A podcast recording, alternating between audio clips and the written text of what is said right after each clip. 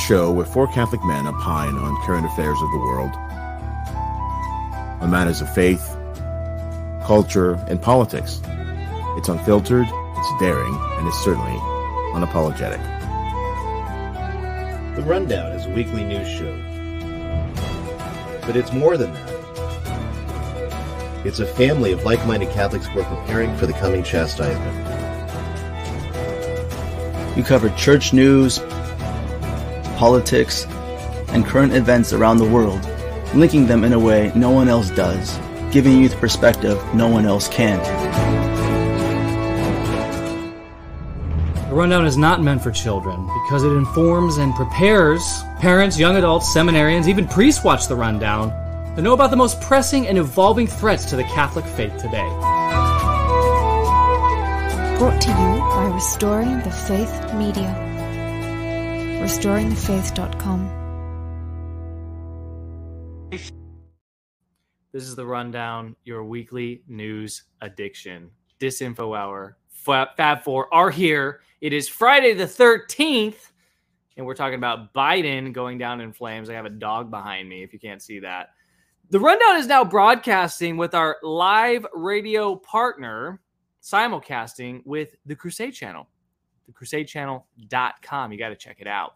Today, we're going to be talking about all kinds of things, including Pete Buttigieg finding racism in overpasses, Cardinal Pell passes away, and so much more.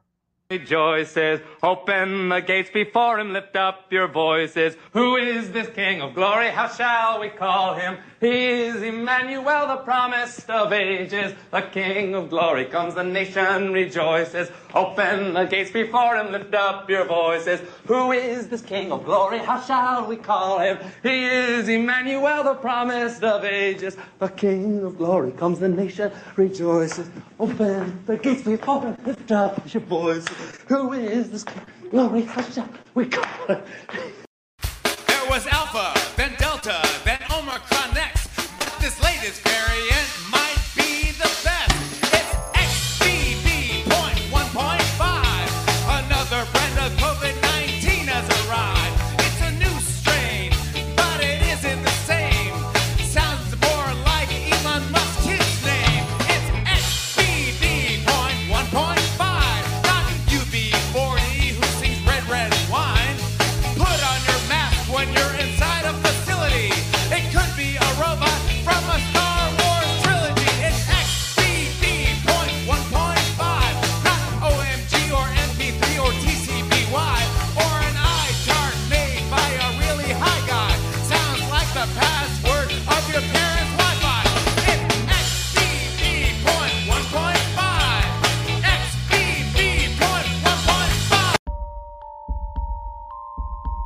Are you or a loved one suffering from a medical coincidence?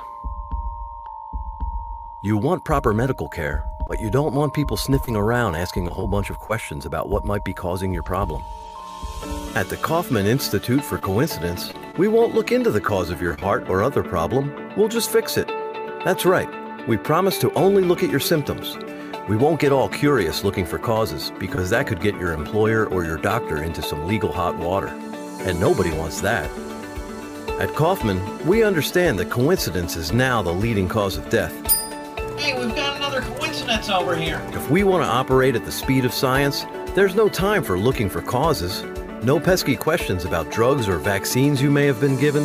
At Kaufman, we specialize in the effects and leave the causes to the conspiracy theorists.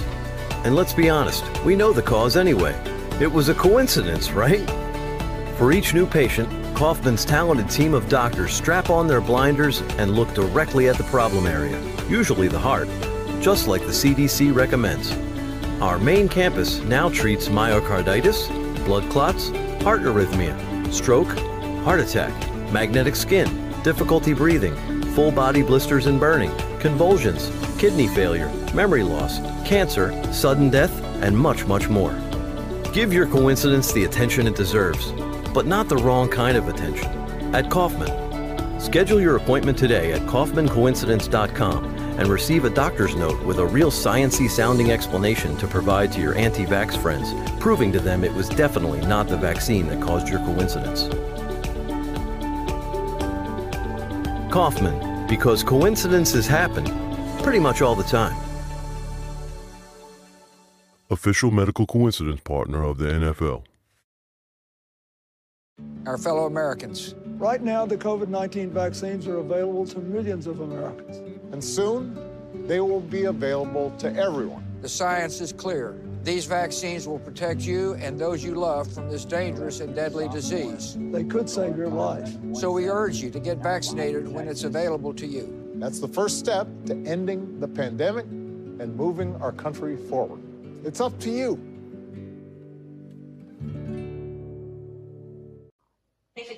The case can be referred to the International Court of Justice.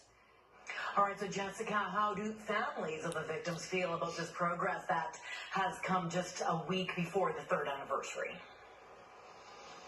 Well, people we spoke with say they were happy that something is being done, but this is something that they've been asking for since day one.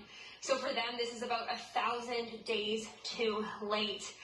Now, Nariman, I, looking at uh, after the, the, the day, families are pushing feds to pushing the feds to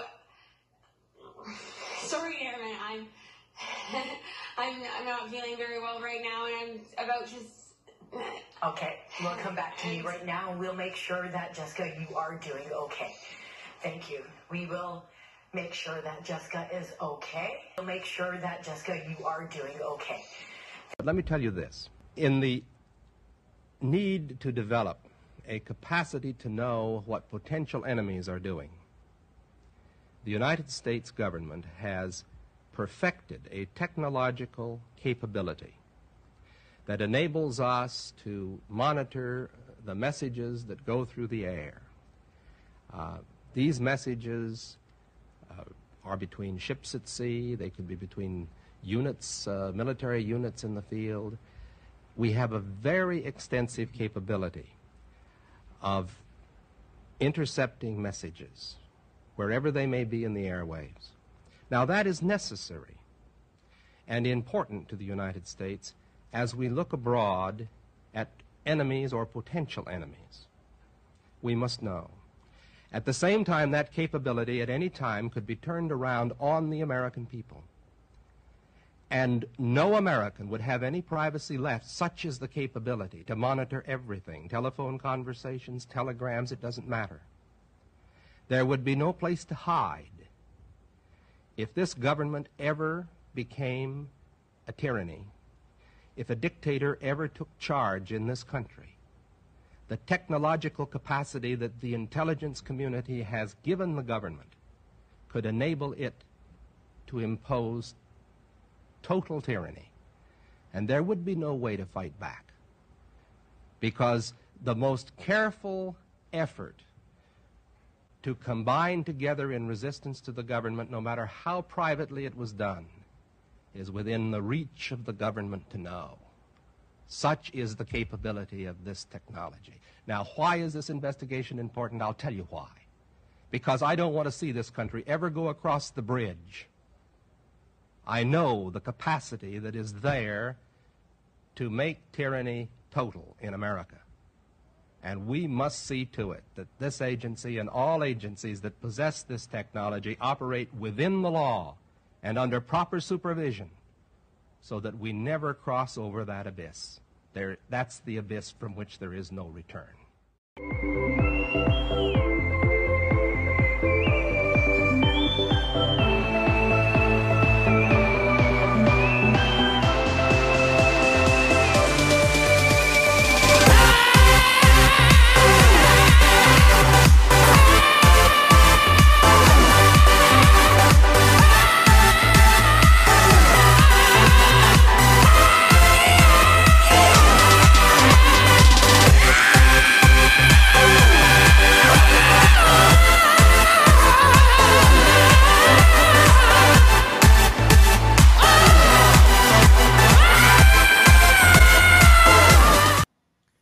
Rundown fans, we're here. It's Friday night. It's the 13th, Friday the 13th. And you know what happens on Fridays? Jesus loves me the most. Seriously. So nice. So nice.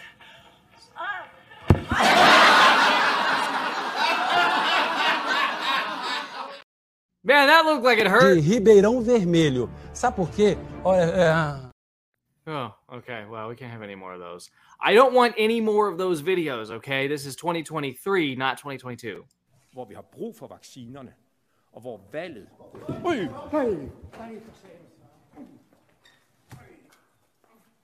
Yes, And we are just getting word of this now. Regarding the COVID vaccine, the CDC is now saying that there has been enough cases of people who have had the vaccine, received the vaccine, and then suffered a stroke.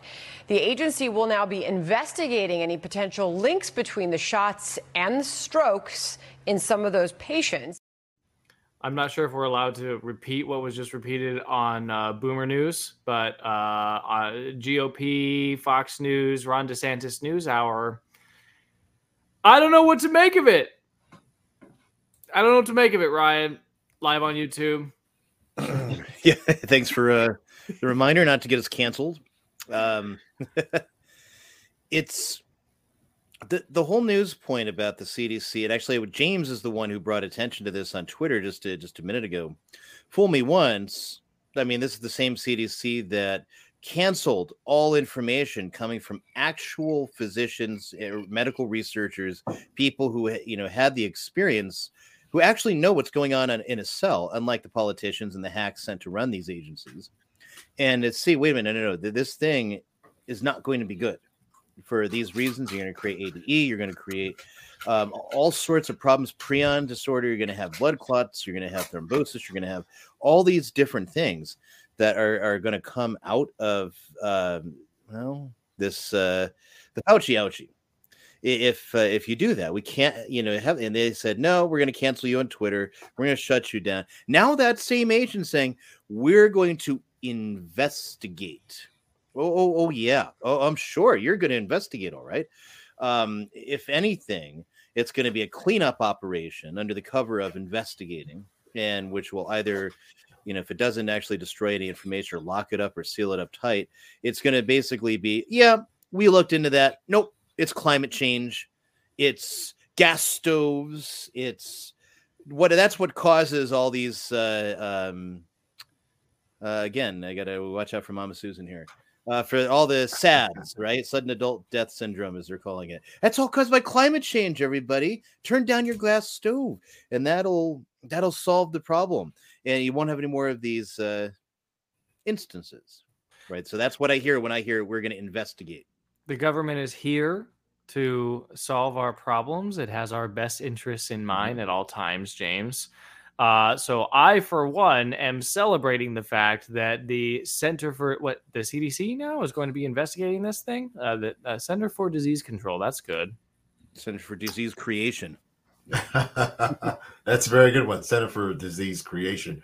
Ryan is absolutely right. Um, people uh, today were uh, peaked with in, uh, interest when they saw that news break, and um, you know, I I looked at it uh, with uh, sort of leery eyes. You know, um, I, I I've known what the CDC has been up to. It's um, you know, uh, fake uh, researches and things of that nature over the years, or over decades, right? And all of a sudden, uh, they are actually going to invest. I mean, they don't even investigate regular vaccine injuries. You know, we're talking about uh, people who went in to take the uh, you know uh, measles, mumps, and rubella vaccines, and who ended up getting injured. They don't re- investigate those. What they do is they they give you know quiet payouts, right? You know, so we we know about that. But, but you know, for them to sort of take responsibility here to actually do something right, you know, to investigate and see whether or not there's a link, as though as people have been bringing uh, forward evidence you know, uh, to the contrary of what we've been told that the vaccines are totally, oh my goodness, that the uh, vax is totally safe. You know, so how are we to take this latest news? Um, I'm urging people out there to take this with a grain of salt. You know, let's see the receipts first. Let's see what they produce first. You know, we're we, we were there for it all, right? And something similar when we were told, oh, you know, we now have um, serial uh, rapist and uh, uh, you know uh, abuser who ended up in prison, who ended up committing suicide. We now have him in custody. He's going to go before the court, and we're going to gather all the evidence. Uh, there's going to be a discovery. We're going to put him out there. Oh, sorry, he didn't make it. Oh, what about his accomplice? Let's get Ghislaine Maxwell out there. You know, same thing, same procedure. And then what happens? They gathered all the evidence, and uh, guess what? You don't get to see it. I don't get to see it, and now it's sort of a nothing burger to them, at least. So this could be another operation similar to, to that. You know, who knows what it's going to be, but you know, I, I urge people to take it with a grain of salt. The Department of Defense in the United States of America, anyway, has done an about face on the COVID 1984 vaccine mandate, dropping the mandate earlier this week as a requirement for troops to serve honorably. No word yet on those of us who were prosecuted for failure to comply with that illegal and immoral order. Uh, some of us have suffered gravely as a result of taking a moral stance against an immoral vaccine, Brother Martin. Uh, is this progress in the DoD? Is the is the uh, United States government de facto admitting that there never should have been a mandate because we don't actually know if it helps anybody? No, because progress develops, science develops, and so today you could have one thing, and tomorrow you could have the exact opposite. But because science evolved, um, that's why you can do it. So they're really not about facing anything. They're being consistent with their own philosophy, and kind of grouping this question in with with the one with uh, that James had. This has to do with this this idea of authority, because um, we keep calling them authorities. CDC considers himself an authority in the matters of you know Center for Disease Control, all that kind of stuff, and you know the bishops consider themselves an authority um, in regards to church matters and faith and morals. And uh, there's there's so many different authoritative institutions that I think people have completely forgotten what authority was, what what it even is, and what the distinction between authority and power. Um, a lot of what people think is authority is actually mere power. And uh, JP2 wasn't was wrong on a lot of things, but he was right on some things you know, as a philosopher, he, he was pretty uh, sly in, in his words. And one of the things he actually did that was good um, was define the three masters of masters of suspicion in our age. And I think he was working backwards in a sense and working backwards from the Evangelical Council of Poverty, Chastity, and Obedience. And I'll kind of show you how. Um, but the three main people that um, were very influential in the 20th, 20th, 21st century were Marx, uh, Karl Marx, Sigmund Freud, and Friedrich Nietzsche uh, Karl Marx obviously was uh, very much in look uh, destroying the old social order of, of nobility, um, of people rising up um, different orders in society, not classes but orders based on their virtue, based on their bravery, based based on uh, chivalry, people, things that were actually noble based on, on their actions and their on their virtue, exercise of virtue. Whereas classes is actually you know you're in a higher class simply because of how much how much you're worth, how much money you have, which you can gain all that money by vice, you know, by being vicious towards your neighbor. But Karl Marx um, rebelled against this this this this these classes um, basing everything on economy human happiness on economy. If everybody just has the same amount of things as everybody else and we destroy the state um, and the need of authority then everybody will be happy. So his things about was about economy and having money. Uh, sigmund freud was uh, oh if, if we all just realize that when we're infants we're all just looking for you know to satisfy our sexual appetites and everything from your relationship to your mother to your peers everything was actually it has its very root cause in sexuality and once you begin to uh, express a sexuality, understand that sexuality, then, you, then you'll be happy. And then, of course, um, Marx, Sigmund Freud, frederick Nietzsche was all about power. There's no such thing as truth, just mere power. And so the opposite of that, as you can see from working backwards, is the, the, the Christ answer to all these things: money, uh, sex, and economy is, is poverty, chastity, and obedience. And so that's one thing that uh, Carl Wojtyla said that was that was uh, somewhat pretty intelligent. But in terms of the, the authority that what we've seen exercised by like the, the you know, DOD is, is simply uh, not an exercise of authority, but of raw power. And the fact that people obey just raw power shows that their understanding of authority is actually Nietzschean, is actually uh, atheistic. Uh, we don't we, we don't acknowledge power for the sake of power to do things that are contradictory to the truth. No, if if if if we deny truth, all that's left is power, and the mere exercise of power is it takes uh, takes the form of violence, and so all we have left is violence.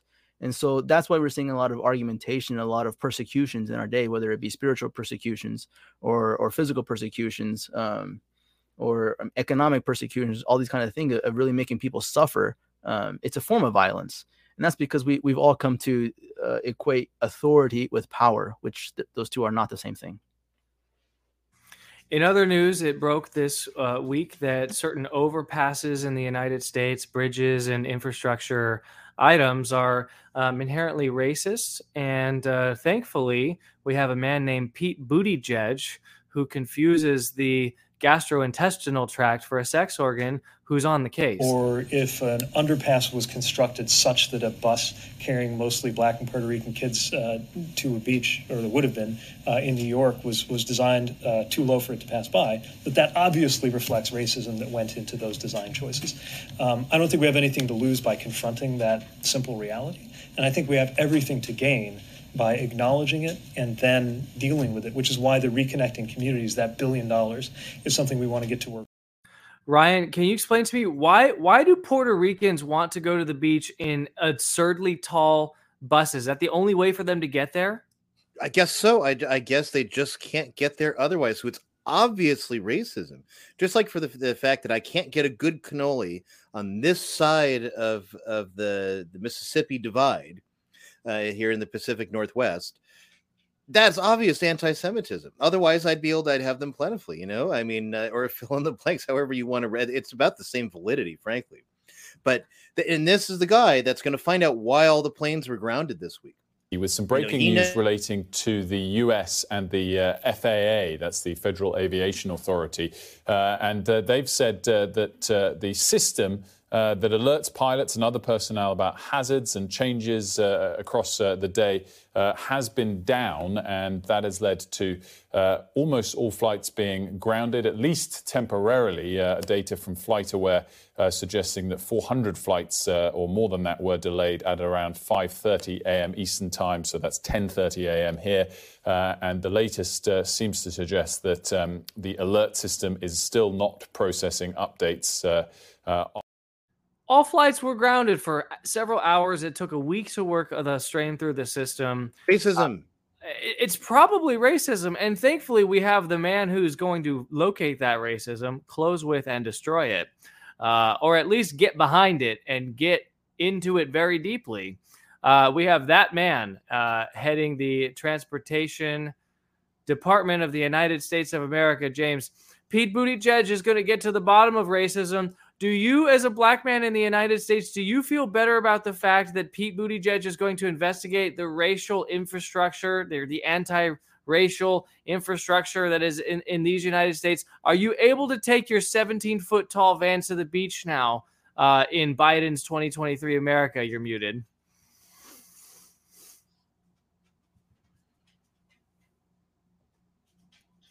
Oh dear, you're still muted. We can't hear the words of wisdom from El Santiago el Católico.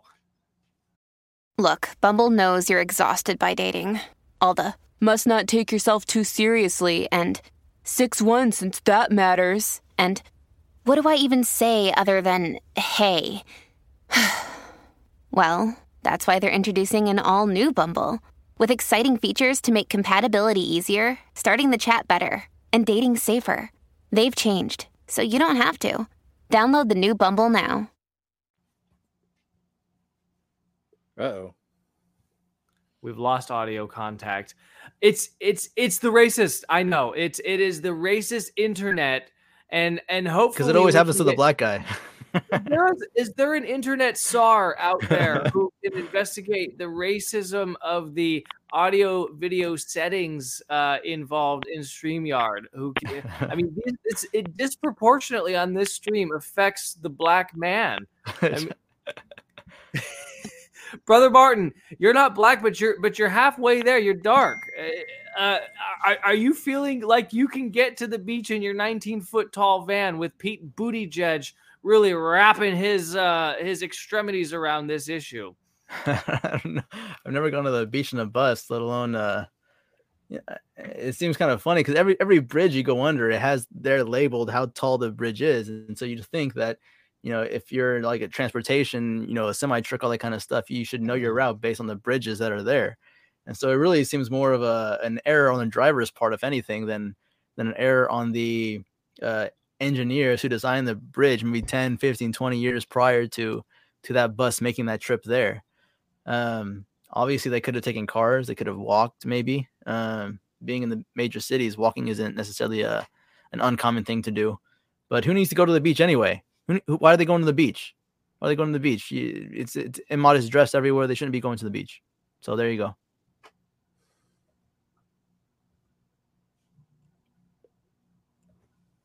Hello. I'm trying to find. I'm trying to find the right video reaction, but I there, there's just so many. There's just so many that we need. I mean, why are you going to the beach?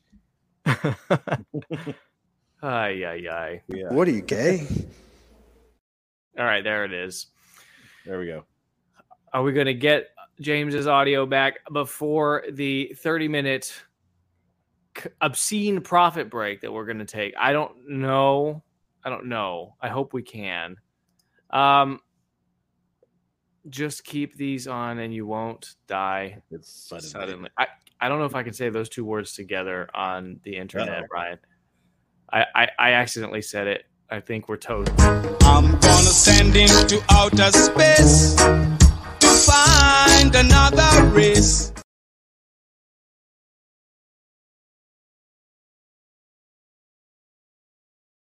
Woo! MAGA.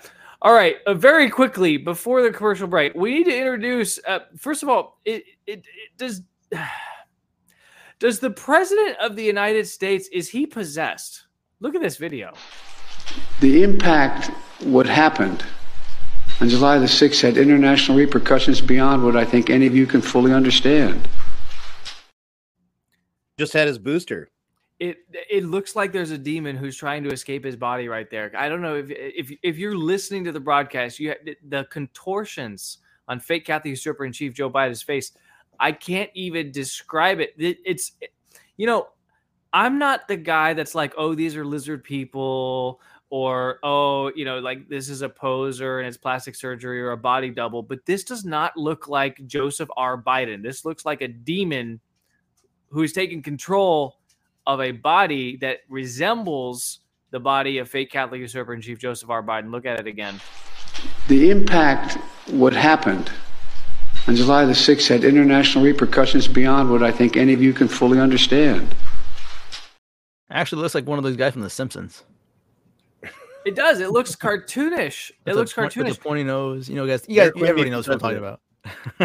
yeah, yeah, Mr. Burns. And you know, and the thing is, is that de- we know that demons are real. Like, for example, if you just ride the subway in New York City, you'll you'll occasionally run into one.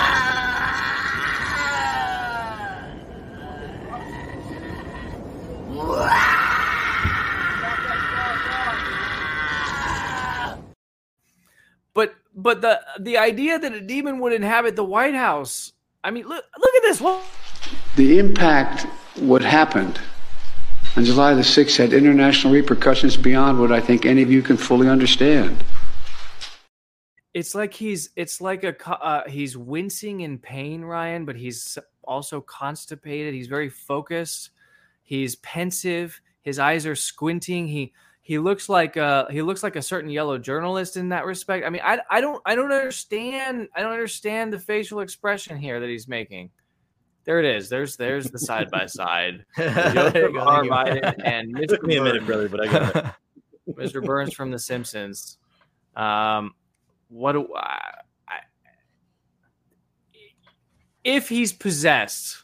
Okay, if he's possessed, does this does this reduce his culpability for you know all the various crimes against uh, God's people, including the the, the destruction of the unborn? I don't know.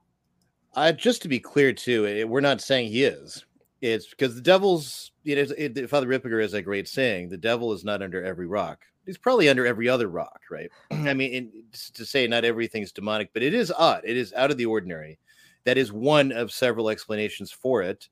And if it were true, um, the, I guess the real question would be why is he possessed if he really is? Because and I look at Biden, mm-hmm. everyone's like, "Oh, don't don't engage in elder abuse. He's an old man being used by his family." He's like, I don't hate on him for being old.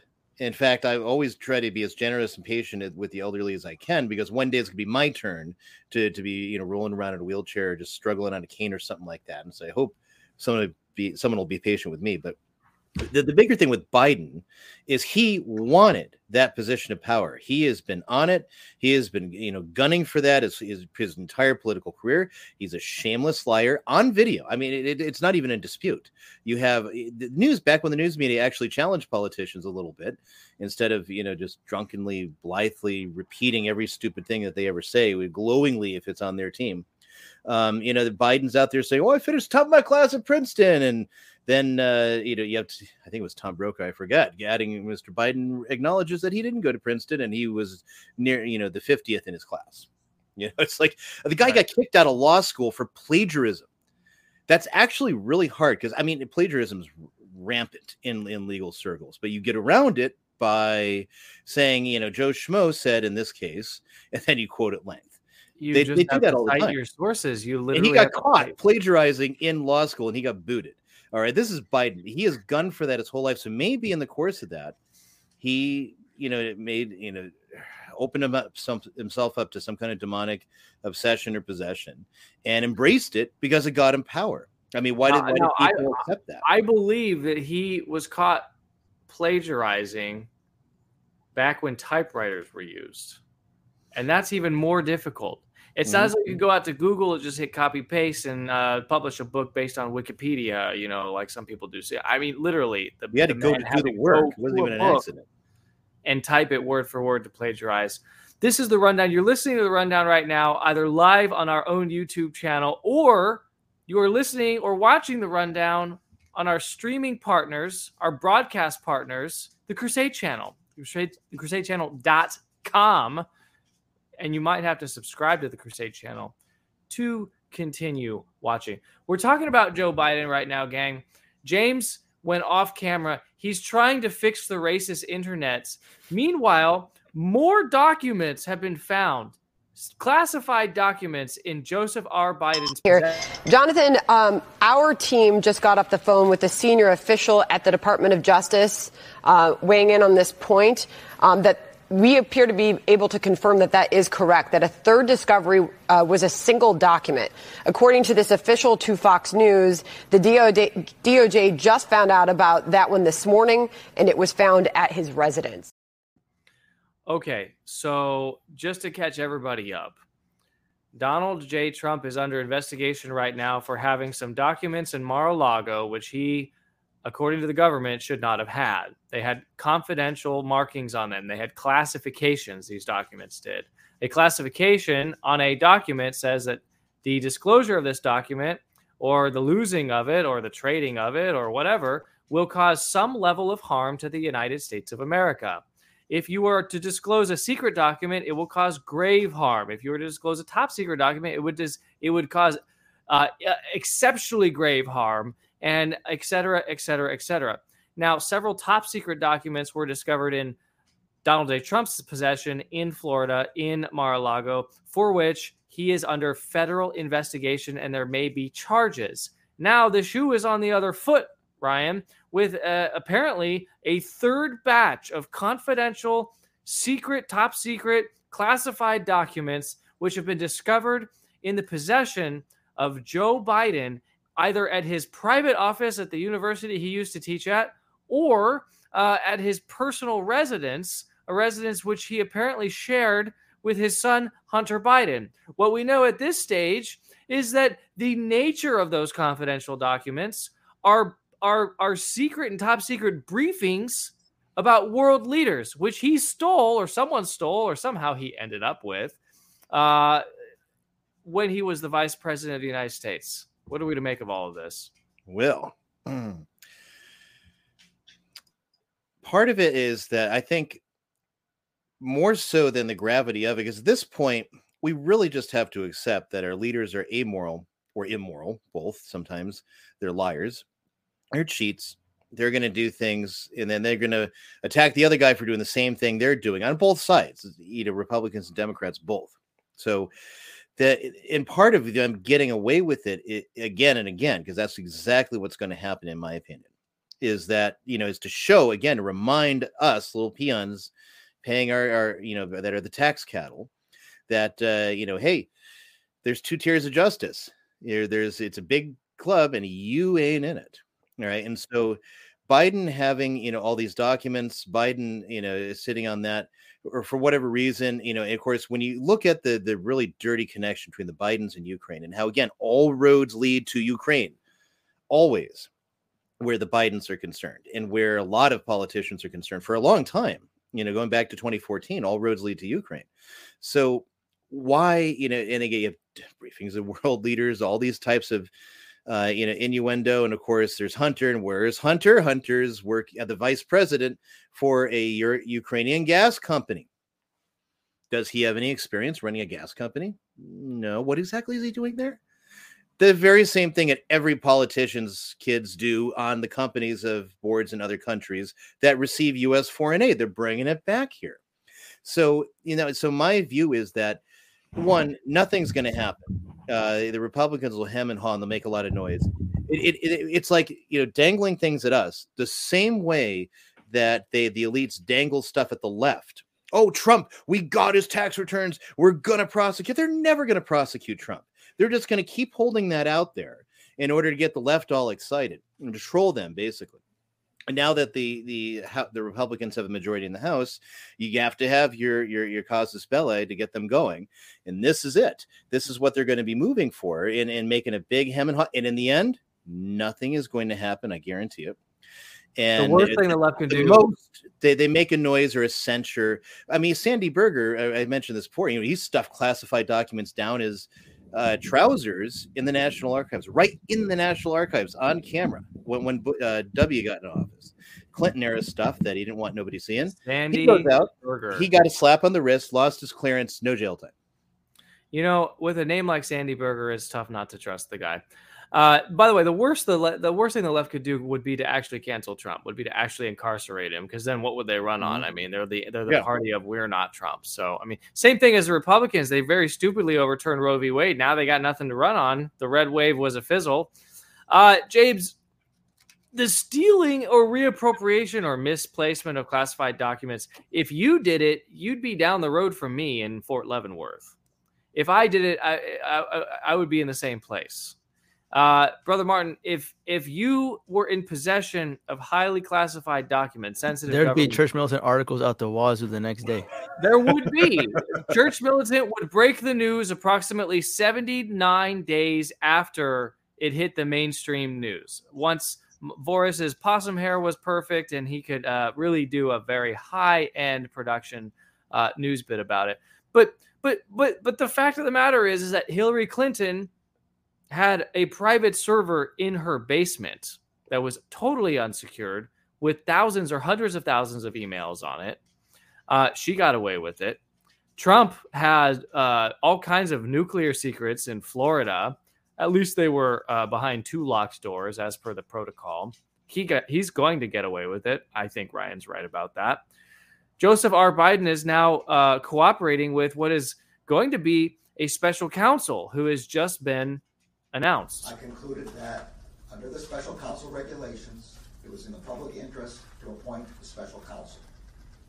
In the days since, while Mr. Lausch continued the investigation, the department identified Mr. Hur for appointment as special counsel. This morning, President Biden's personal counsel called Mr. Lausch and stated that an additional document bearing classification markings was identified at the president's personal residence in Wilmington. When I first contacted Mr. Lausch about this matter, So it appears every time one of uh, Biden's lawyers just happens to r- uh, rustle through his papers, James, he he he lands upon a classified document. It's the weirdest thing. It's happened three times now, and for all we know, it might have, might have happened even more times because they're not telling us when they keep finding these classified documents. Right. I, I'm not exactly sure what to make of this, except uh, the, the gut in me tells me that this is absolutely manufactured. To what end? Who knows? Uh, we know that Biden himself is not running the White House. We know that factions of the uh, former Obama administration are, in fact, in control. You know, and uh, we we we know that Susan Rice and Obama have this administration uh, basically under their thumb. So everything that we see play out in the media, play out in front of the, uh, uh, you know, from the press, from the White House, you know, as you just uh, saw saw there, has been totally manufactured.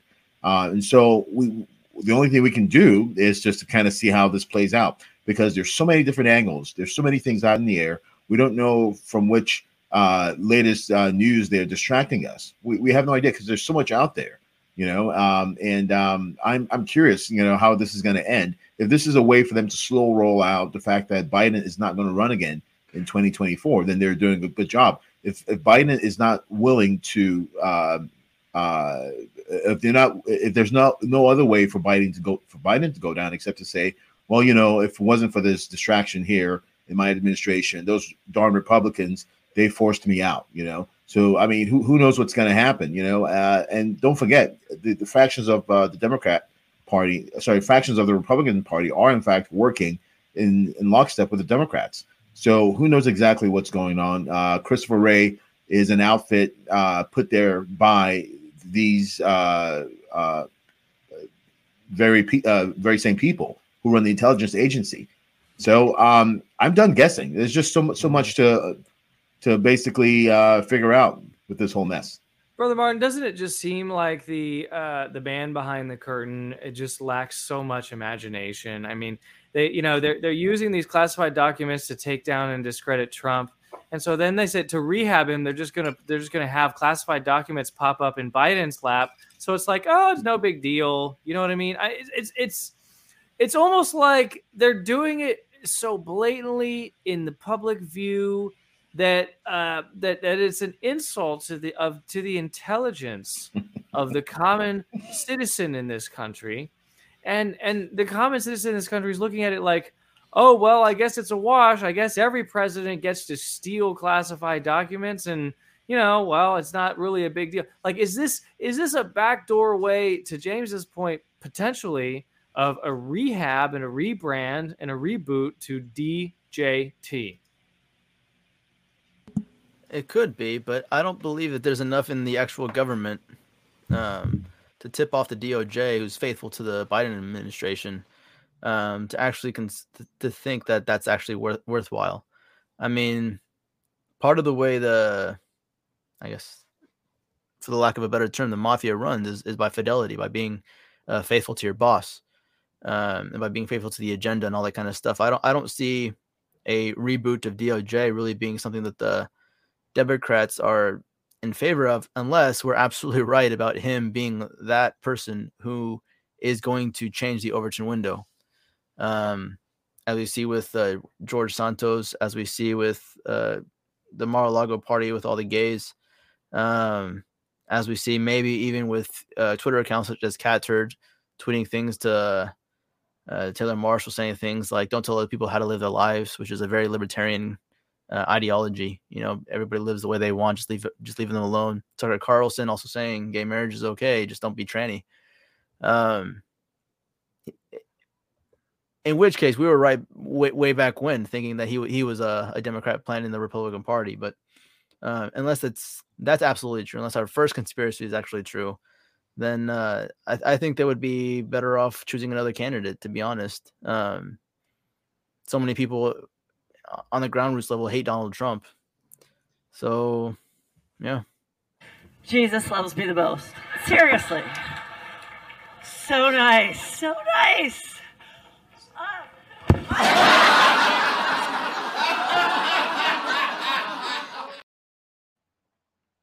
Muted.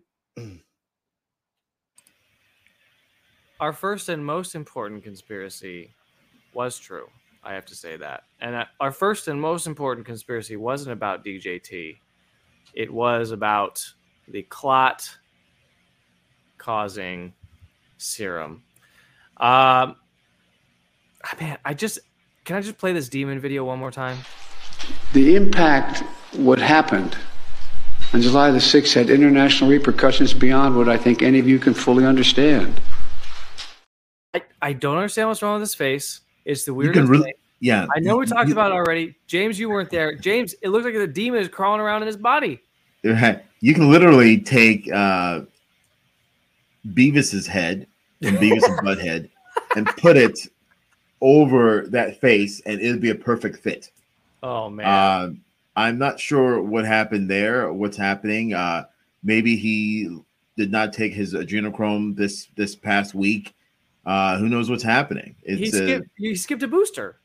Yeah, or maybe he needed some uh, ayahuasca to sort of bring it all together. Who knows? You know, it's, it's safe and effective. Uh, Yeah. Brother Martin brought up uh, George Santos. George Santos is a freshman congressman from the state of New York. He represents the good people, I believe, of Long Island. Uh, he is uh, somebody who has lied, uh, apparently, about uh, being a Jew. He's not a Jew; he's a Catholic. Uh, he lied Yeah. about where he went to college. Santos. Santos, yeah, yeah, Santos the Jew, right? He Yeah. lied. He lied about being where he worked in high finance. He lied about other aspects of his resume. He's lied about his family life. He divorced his wife, and uh, most recently became a homo. And he is the first uh, uh, uh, professed homo to serve in the House of Representatives, bearing an R after his name. Now we all know Lindsey Graham's a homo as well, uh, but at least he's kind of quiet about it. You know, don't ask, don't tell still applies in the Republican Senate apparently. But the Overton window, to Brothers Point, has definitely shifted. Here's Santos explaining why it's okay for him to lie about everything, including, uh, you know, which uh, which direction the digestive tract, uh, you know, is supposed to point. Now, permanent Washington has created a culture where it's acceptable to lie to further your own interests. Just try not to get caught. I should know. I served in Congress for eight years. But even when these politicians do get caught, people just shrug their shoulders and move on. No big deal, no consequences. A few examples Dick Blumenthal lied about his military service. And of course, Elizabeth Warren. She lied about having Native American heritage. So, no one should be surprised that the American people don't trust these politicians. They've got no faith that those in Washington are actually working for the people when they're so clearly working for themselves.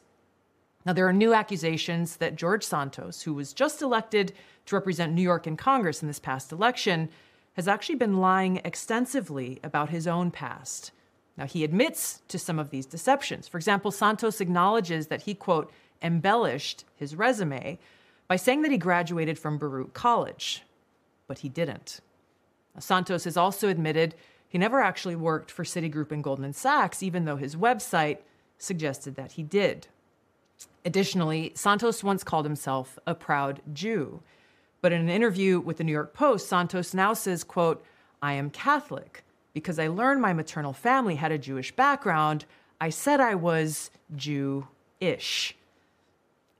There are other accusations, but now we have the opportunity to hear directly from George Santos himself. This is his very first TV interview since these accusations surfaced. George Santos joins us now. Congressman elect Santos, thank you for joining us today. Um, first question I really want to ask you now that all of this has been revealed is what does the word integrity mean to you? Well, Tulsi, thank you for having me. You know, um, to, to answer your question, integrity is very important. And like I, I said to the New York Post, embellishing What, what does it mean, though? What does it mean? Because the, the meaning of the word actually matters in practice. Of course, it, it means to, to carry yourself in an honorable way. And I made a mistake. And I think humans are flawed, and we all make mistakes, Tulsi. Um, I think we can all look at ourselves in the mirror and admit that once in our life we made a mistake. I'm having to admit this in national television for the whole country to see, and I have the courage to do so because I believe that in order to move past this and move forward and be an effective member of Congress, I have to face my mistakes, and I'm facing them. Okay, so only a serial narcissistic liar, a homo narcissist, can spin his lies as a virtue. Now, we've seen this before, of course, in Catholic media.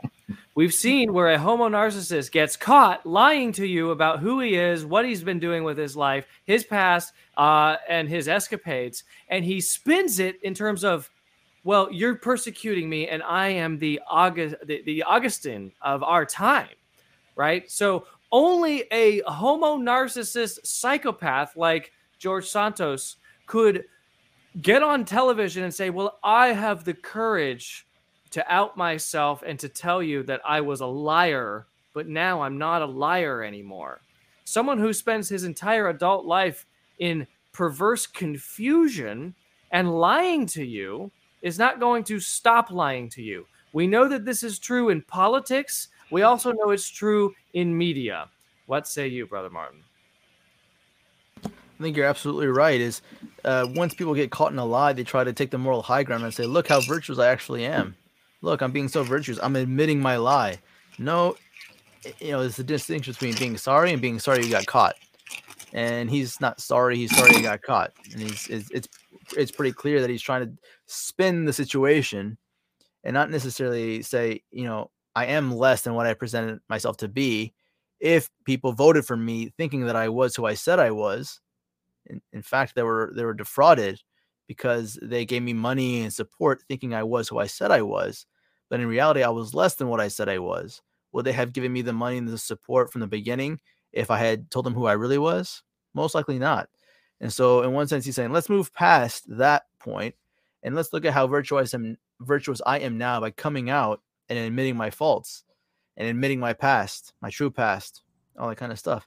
It, it, it it's a it's a play to try to save himself, obviously, but the the true honorable thing for him to do would would to be say like I def- I defrauded everybody who had ever supported me, and I need I need to to just quit and and let there be a new election with with someone who's actually a a fair choice for the Republicans because in one sense he defrauded them as well. So they presented someone who uh, they thought would would be a good candidate for the Republican Party, um, but he defrauded them. And so in one sense, it's not, fair to them just to hand it over to the Democrats because he defrauded the, also the the state party as well.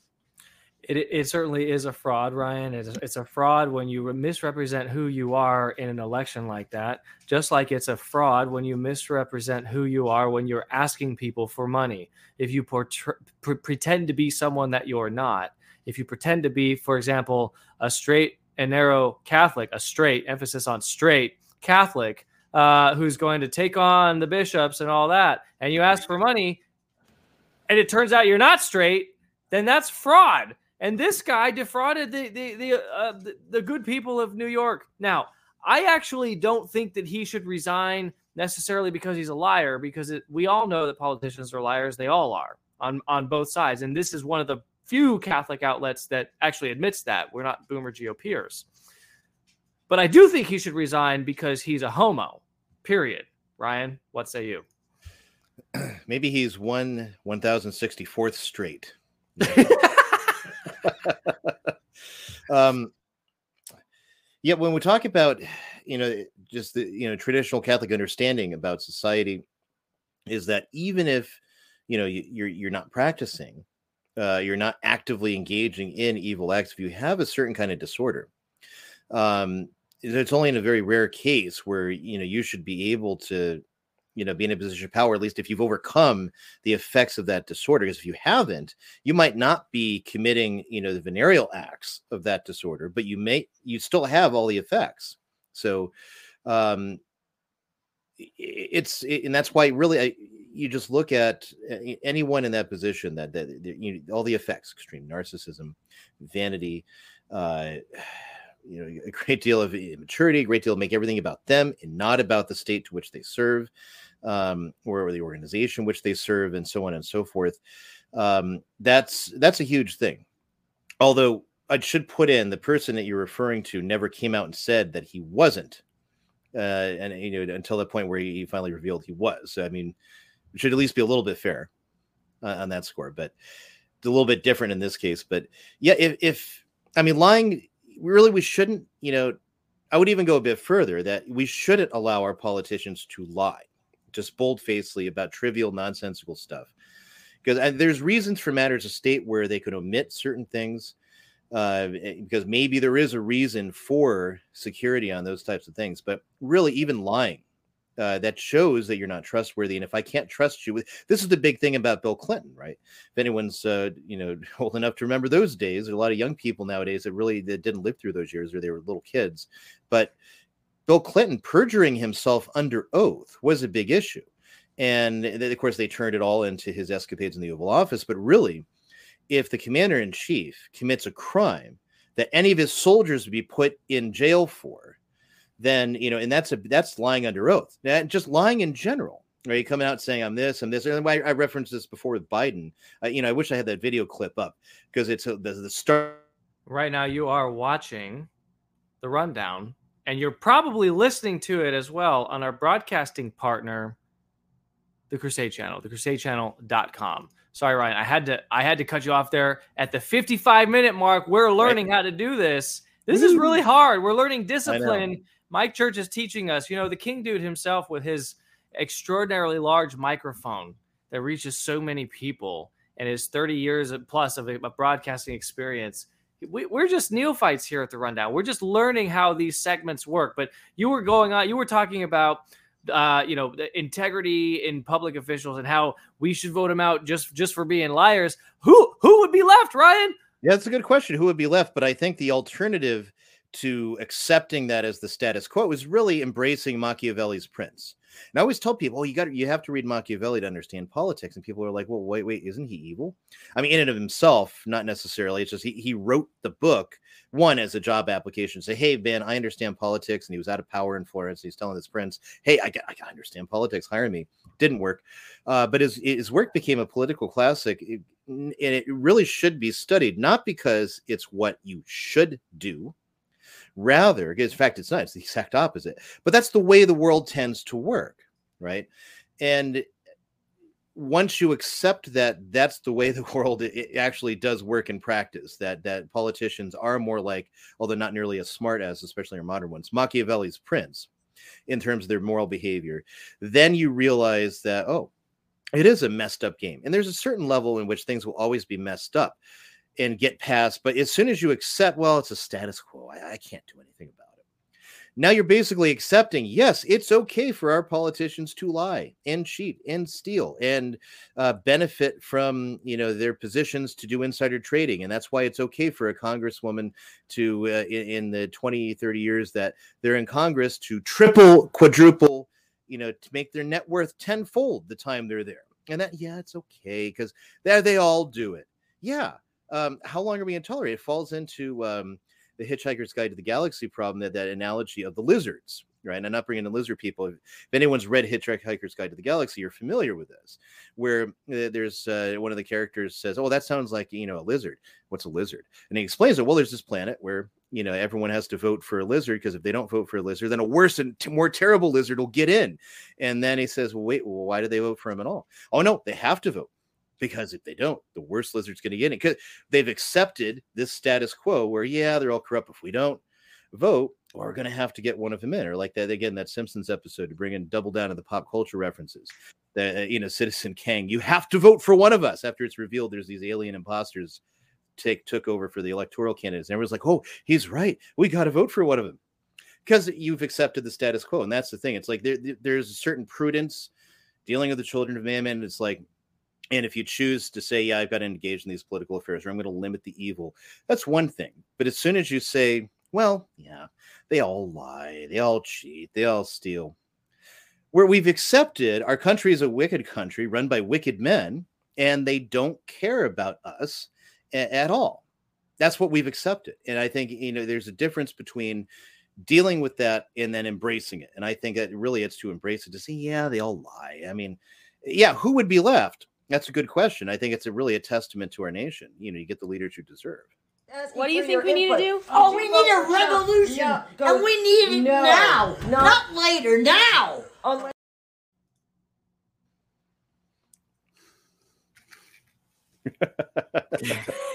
Sorry, I don't know what that cat counting money has anything to do with anything. But it's uh, hilarious. It's it's an analogy for our politicians. It has something to do with our politics, James. Uh, It has something to do with the fact that George Santos is a, Right, you know, the one thing that gets lost in the news is that he's the first gay Republican who's elected to the United States Congress, openly gay, that is. We're we're excluding Lindsey Graham and others.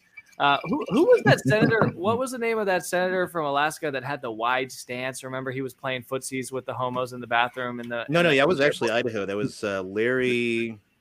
That was That was Larry. um um yeah he he got indicted for um p- playing with the Page Boys. He got No, indicted for having a large stance. You know, why can't we indict other people for you know having? Yeah, yeah, yeah. So it's 11 and three quarter inches tall. If you're thinking about how this is going to fit into your. Okay, all right. So James, who's controlling the videos tonight? James, it James, me? Uh, uh, everyone, hands up! Don't click. hey, speaking of hands up, don't shoot. Somebody else got George Floyded recently. Uh, it actually happened this week. It was a relative of the founder, foundress of Black Lives Matter. That guy right there, he caused that. He was trying to steal my car.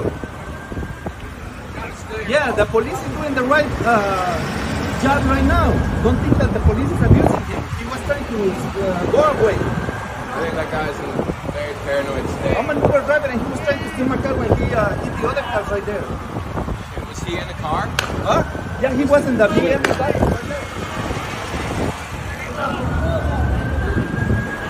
That's a taser. Yeah, they, they're using the right? That's good, man. All right, so they tased him. I, I I think he died. That's what I read.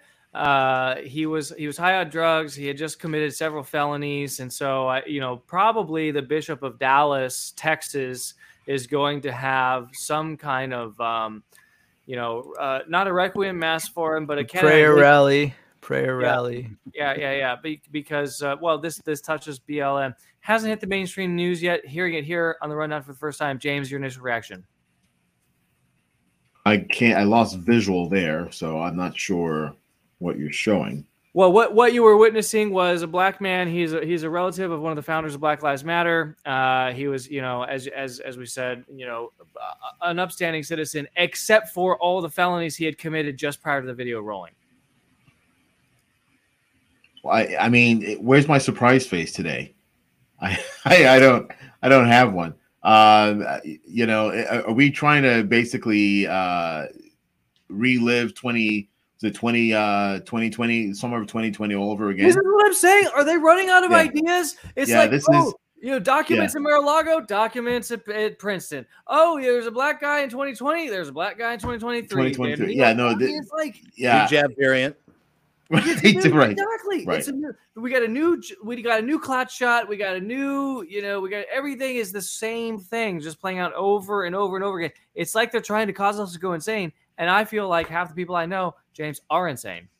No, yeah, it, it's it's very true because a lot of people have this uh, problem with uh, keeping things in their active memory. Everything goes into the passive memory. They they forget things. They are only reacting. So everything they do is reactionary. They hear something and they just they jump at it. They forget. Oh wait, wait a second. The media uh, and politicians used the same tactics on us three years ago. They used the same tactics on us four years ago. Short-term me- uh, memory is a problem with Americans specifically those who are sitting in front of the television digesting CNN, MSNBC, even Fox News. You know, so a lot of uh, people are uh, unaware of the tactics that are being used on them to force them to react a certain way. And so something like this, for instance, is looking looking for traction amongst uh, people that they know consume this news. You know, uh, but honestly, you know, you know why this isn't gonna this is not gonna pick up you know, because it's January, it's not June or July. That's why. It, so it's going to die. So Yeah, they, they're going to have to re- resurrect this again in the summer.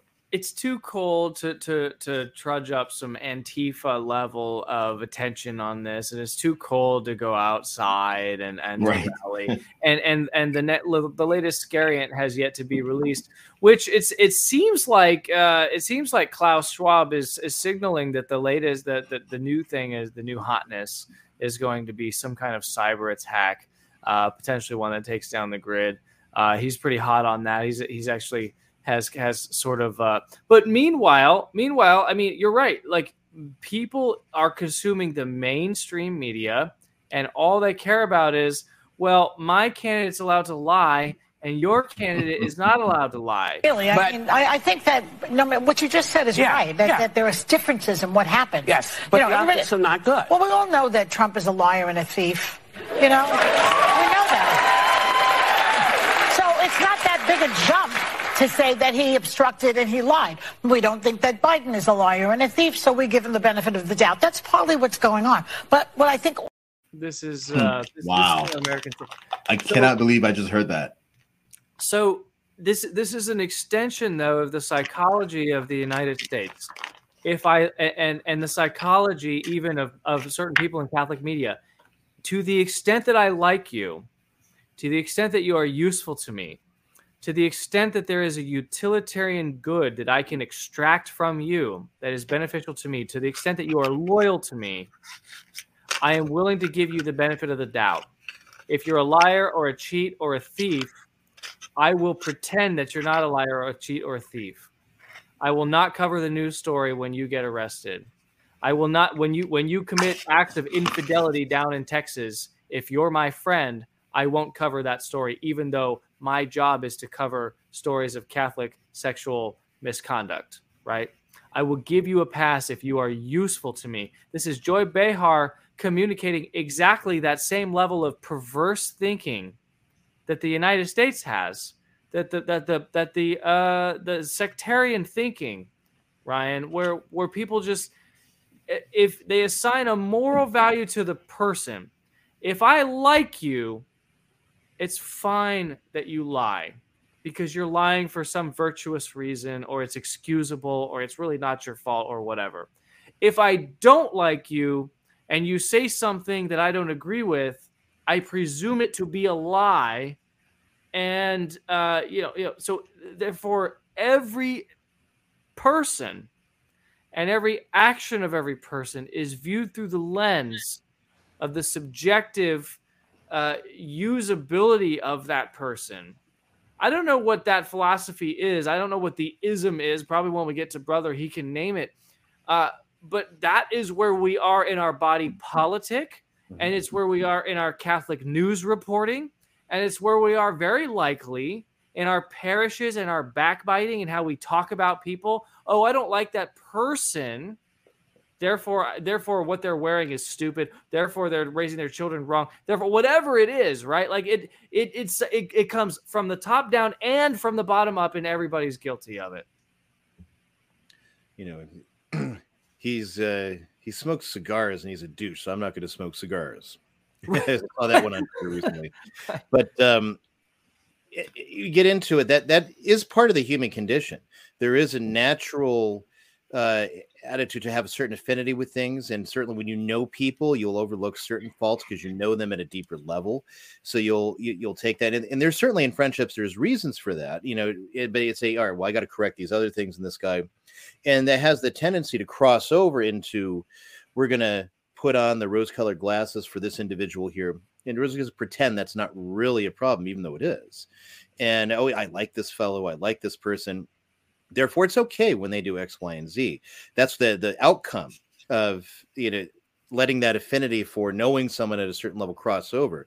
Now take that to when this you know you're you're attaching yourself to team A or team B or movement A and movement B. And so it, you internalize a certain amount of that and identify that with yourself so whoever is a part of that, you identify with, you know, yourself at a certain level. I mean, we see this with the current pope and people that will defend everything you know record on uh, you know they'll, they'll cast aspersions at say pope benedict they'll cast aspersions at others but uh they you know pope francis has one of the worst track records as far as defending you know serial abusers uh, of you know, various sorts. I mean, from uh, you know Barros, uh, you, know, you have uh, Grassi back in Argentina, where he's from, with with a deaf school, totally, absolutely backed that guy, hundred percent. There's when he was the cardinal there. You have, uh, you know, we can go on Inzoli all the way through now to Rupnik, and where he's defending people that have been found guilty of something. Uh, or credibly accused, or whatever, even by the Vatican's own, you know, reports, and he's out there defending them you know, making it clear that nothing's ever going to happen to them because I've got their back. And so the people who are, yeah, we're pro Team Francis, so we're just going to ignore that, completely ignore that, but continue to claim that he's great on, on sex abuse. It's like an inversion of reality. Well, it's the same thing in politics. Uh, you know, they, you know, when I went to school, my teachers were liberal, and they they trained you to be a communist. And but even they stopped. They were the older liberals that stopped and said, "Well, Bill Clinton's doing these things we don't like." oh, but I thought you were he was liberal and you're all supposed to support it. And yeah, but I don't like what he's bombing in, in all these places. It's bad. That, that's anti. That's that's I'm anti-war. And that was the first principle. And they're like, oh, they, at least back then they were willing to look at that. But what tends to actually happen is you'll defend that. It's okay when they do it. Eh, like we say, liberals are anti-war as long as it's a Republican that's president. And Republicans are small government until it's a Republican that's president. And you know, when our guy does it, it's totally okay. Trump, you know, quadrupling, uh, you know, the budget, the debt, all these types of things, and that's okay because hey, because MAGA, man, and Biden doing virtually, of course, Obama, you know, that was bad, and Biden, that's bad, and flip it around for the Democrats. Oh yeah, Trump did all these things irresponsible. Biden's doing rather similar things, and you you just accept it, you internalize it because it becomes in part of you and what you identify with, and something that you have taken the time to make yourself a part of. can't possibly be wrong, so you can't call it out, and that's really what happens. Yeah, I mean, and and and you can see, you can even see that uh, irregularity playing out in American politics with respect to the Ukrainian and Russian conflict. I mean, there, practically there's no war uh, in which the United States would participate directly or indirectly, in which these war hawk GOP's members would not support, generally speaking. I mean, uh, you, you know, and then when Russia invades Ukraine for various reasons, various reasons, right, that we've discussed on this show. Well, now you're starting to see the erosion of Republican support for endless war, for American interventionism around the world. Now, suddenly, you're seeing Republicans, Brother Martin, who are looking at the global stage and saying, well, you know, Biden is, it went from cleverly, it went from Biden is mismanaging this war and failing to equip the Ukrainians correctly in order to defeat. And so his response to the Russian aggression wasn't fast enough. It wasn't enough money. It wasn't enough guns. It wasn't enough people. We should have invaded. And now it's it's literally well, actually, Zelensky's a bad guy. This whole Russia thing, it's a boondoggle. Biden's an idiot for getting involved. And nobody seems to see it outside of like the people, as Ryan said very clearly, who are guided not by party but by principles. No, it's absolutely true. And, and and the more you talk with people that are party aligned, the more you you understand and you see that their their principles are the party. They they look at the GOP or the Democratic Party's website and they get their catechism, so to speak, uh, their ethical principles from them. They they align themselves with the party. It's a group. It's a it's a clan. It's a uh, it's a pack for them and they don't want to they don't want to abandon the pack so no matter where the pack goes they just simply follow because the worst thing to do is to be a loner a lone wolf uh, white wolf so to speak and uh, be separated by the by the pack and, and stand alone for the truth that's i mean strength in numbers is kind of their uh, their philosophy and it goes back to the nietzschean power. I mean truth is power and so whoever exercises more power gets to decide what the truth is. And that's what what we've been seeing playing out since since 2020 is whoever has the power uh, decides the truth. Um and so that's why they they they ban to the political parties because they have the ultimate power here here in the states especially Wyndham Hotels and Resorts makes travel possible for all. Whether it's the long haulers looking for a great cup of coffee, a roomier rest for the on a whim road trippers, or a place to make summer memories with the whole family. No matter who you are, where you're going, or why, with 24 trusted brands to choose from like La Quinta, Days Inn, and Super 8, your Wyndham is waiting. Get the lowest price at wyndhamhotels.com. Restrictions apply. Visit website for more details.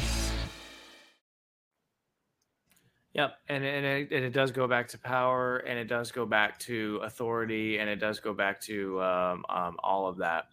Uh, speaking of power, authority, and the misuse of power, um, the, uh, the Republicans in Congress are trying to communicate to the people uh, that they are going to get the job done. And one of those ways that they are going to get the job done is by getting Democrats on the record as being pro infanticide. Here's Nadler. The problem with this bill is not that it makes anything, that it is not that it provides any new protections for infants. The problem with this bill is that it endangers some infants by stating that that infant must immediately be brought to the hospital, where, depending on the circumstances, that may be the right thing to do for the health and survival of that infant, or it may not. That is the problem with this bill. it, it, it um, um, directs and, and mandates a certain medical care which may not be appropriate, which may be endanger the life of an infant in certain circumstances. That- What he's talking about there, James, is the Born Alive bill, the Born Alive bill, which was passed just less than a generation ago by a voice vote, bipartisan, overwhelming majority. If you are an infant who was born alive in a botched abortion, in, in other words, they tried to kill you, they tried to mutilate your body and kill you violently, ripping your limbs, uh, uh, you know, ripping your body apart limb from limb in a bloody uh, massacre. If somehow, by the grace of God and your guardian angel, you were to survive that and exit the womb and still be alive, then well now you're a human person and you are worthy of all the rights uh, uh, that the constitution uh, supposedly uh, provides you including the right to life. And as a result of that if you are born alive surviving a botched abortion then you are you are uh, worthy of medical care. The born alive bill passed less than a generation ago with a voice vote. James one democrat in the united states congress supported the Born Alive bill today. One.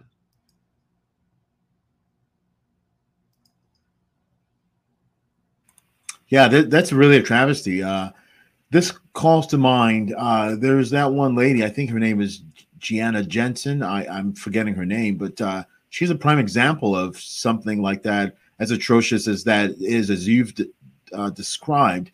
Yet, you know, somebody who was uh, forced to undergo uh, a chemical abortion happened to come out of it alive, right? And uh, she became an advocate for uh, that that bill. If I'm if, if I'm recalling, her name is uh, Janet Jensen. I mean, when you look at someone like this and who uh, who has uh, basically you know escaped uh, a death, you know, she was at, at uh, death's jaw, and she pulled out, but she pulled out of that. Uh, to to look at somebody like that who addresses Congress and to sort of ignore that person and other people like that who might potentially be be uh, uh, survivors because you think for some reason you're standing on the moral high, high ground when you put uh, the the the flawed uh, philosophy that a woman's life is greater or more important than the infant she's carrying in her womb. You know, uh, and if we're such a state, if we're in such a state in today's society that we are having to vote, you know, for uh, for infanticide uh, or against infanticide, then we're a lost cause. Um, and there's no reason why such such a thing should exist in any. Uh, well, maybe that's the problem with uh, being part of a uh, a republic. How many of Jerry Nadler's uh, constituents actually agree with something like this? You know, how, how many of his constituents, when this uh, when this grave immorality is spelled out, will actually say, "Well, yes, I do agree with this." You know, uh, it's it's an insanity, and uh, I'm not here for it. You know, I, I want to see this gone today. I want to see it gone yesterday, and there's got to be a way uh, that people can look themselves in the in the, in the mirror, uh, or rather, there's got to be a, there's it's it's it's unimaginable that people will look at themselves in the mirror after such a, a, a day voting and think they've done society any good. Yeah, uh, well, we can vote our way out of this. So uh, you know, just vote, just vote Vote harder. harder. Yeah, Just vote more. harder. By the way. I, I need to apologize. There are some really committed rundown fans out there, and every now and then they send me an email, and I read all emails that come to me and reply to most of them too. Um, and there are some that say, "Look, Mike, I listen to the rundown. I love your show. I agree with most of your takes, and I'm a boomer." And I have made a commitment not to use that word anymore in a, in a pejorative manner, in a derogatory way. And I think I've used it two or three times already tonight, and I have forgotten my commitment, and I want to apologize for that because what I need to what I need to convey, and, and Ryan, help me convey this. It's boomerism is is a mindset. It's not a it's not an age. Okay. Mm-hmm. When we say it, the, the manner in which we we portray it, you could be 20 years old and be a boomer. And by that, you're addicted to Fox News. You think Neil Cavuto and Sean Hannity are going to tell you the truth. You think we can vote harder next time. They they may have stole the election once, but they can never steal it again if we just Right. show up and exercise our patriotic rights. Th- that is boomerism, in fact. It's that it's it's a mindset. It's Mm-hmm. not a, a generational thing. If Hmm. you agree with us on the rundown, if you're watching the rundown, listening We to the ain't rundown, talking about you. uh, then you're excluded. You're excluded. You're not. You might be technically the definition of like. Look, look. I I hate millennials too. All right, and I hate on millennials. And I guess it. Look, if you're born in after 1980, uh, up until a certain point, you're a millennial. Technically, I guess I'm a millennial. But if you're a millennial who remembers, uh, you know, certain events, um, or or if you're a millennial who listened to certain types of music, I don't think that you should be lumped in with the other millennials who never had to like dial into the internet, let's say, or don't know who Metallica is, for example, or you know, you know what I mean. So I look at like the panel here. I see two Xers, a millennial, and I don't know what you are, brother. You're like you're like a Gen Boomer. I'm a millennial. I'm, I'm the very last of the millennials. You're the, last, millennial. The All right, last so of the I'm millennials. one of the older millennials. You're one of the younger millennials. We're different generations, okay? So you you would have these these classifications, and we can talk about. Gen X, my generation, Gen X tends to be pretty shallow. I, rem- I remember 9/11. I remember 9/11. like vaguely. I was I was in fifth grade. Mike, it's, vaguely. from, from YouTube videos. yeah, I remember hearing about it from my mom when she was nursing me. All right, so Actually, I saw the second plane hit because we were watching Oh, it all wow. in the news. We were- yeah. where were were Meanwhile, were I was on my way to a job site, and my uh, the, the person I was working with was so excited to go to the next job site, and I'm thinking, dude, we got to pull over and find some shelter somewhere. I remember that. I actually was getting a speeding ticket uh, in between the first and second tower. And I remember thinking to myself, like, this police officer is literally writing me a speeding ticket. Wait, you our started driving at 12? What, our- what's going on? Our, our country's under attack. Yeah. There's a, there the, the the building came down. The second building is about is coming down, and this guy is worried about me going three miles per hour over. Crazy. Don't understand it. Yeah. Don't understand it. But, you know, by the way, as we're broadcasting tonight, simultaneously on our broad, with our broadcasting partners at the Crusade channel, crusadechannel.com, and on our own YouTube channel, The Rundown, which you know, it's kind of weird, guys. We get like up to 10,000 views on a video, but only 3,000 of you have subscribed to the YouTube channel. Do you have some like inhibition uh, with with with subscribing? Do you have um, do you have issues with committing? Do you have commitment issues? If you haven't subscribed, could you click the button? Click the subscribe button. More people will see the video. More people will hear the truth. Well, um, we but got, we got to admit that Church Militant employees watching can't hit subscribe because that'll be that'll be bad news for them. So that would be bad news for them, but they are driving views because they watch it many, many times and dissect every single thing that all of us say. But as we are saying these things on the internet, the racist internet that kicked James off earlier, world leaders from around the world have all flocked to a little place called Davos. And they are discussing very important issues, pressing issues that are facing humanity, like such as why are there so many damn many of us? We cannot hide away from human population growth because, you know, it underlies so many of the other problems. All these things we talk about wouldn't be a problem if there were if there was the size of population that there was 500 years ago. Wow. There are too many of us, and there's too many people turning on their stoves.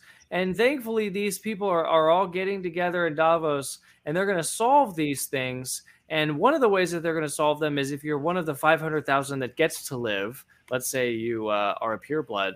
Well, it, you, you might be a pure blood, but you can't be a pure body because we have to implant things into your brain. Hello, Elon Musk. advancing very fast.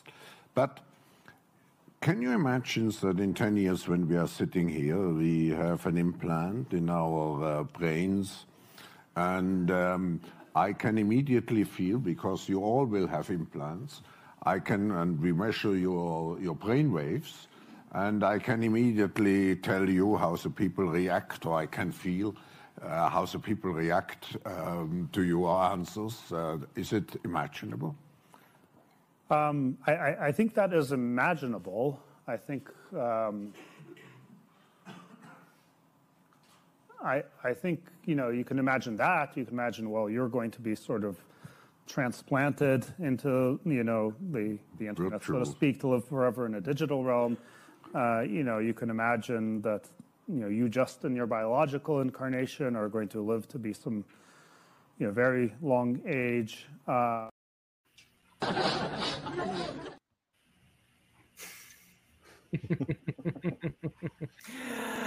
um, these these people are are all there, and you know you know what's so shocking is that you know remember Brian Kemp, uh, the, the, the GOP.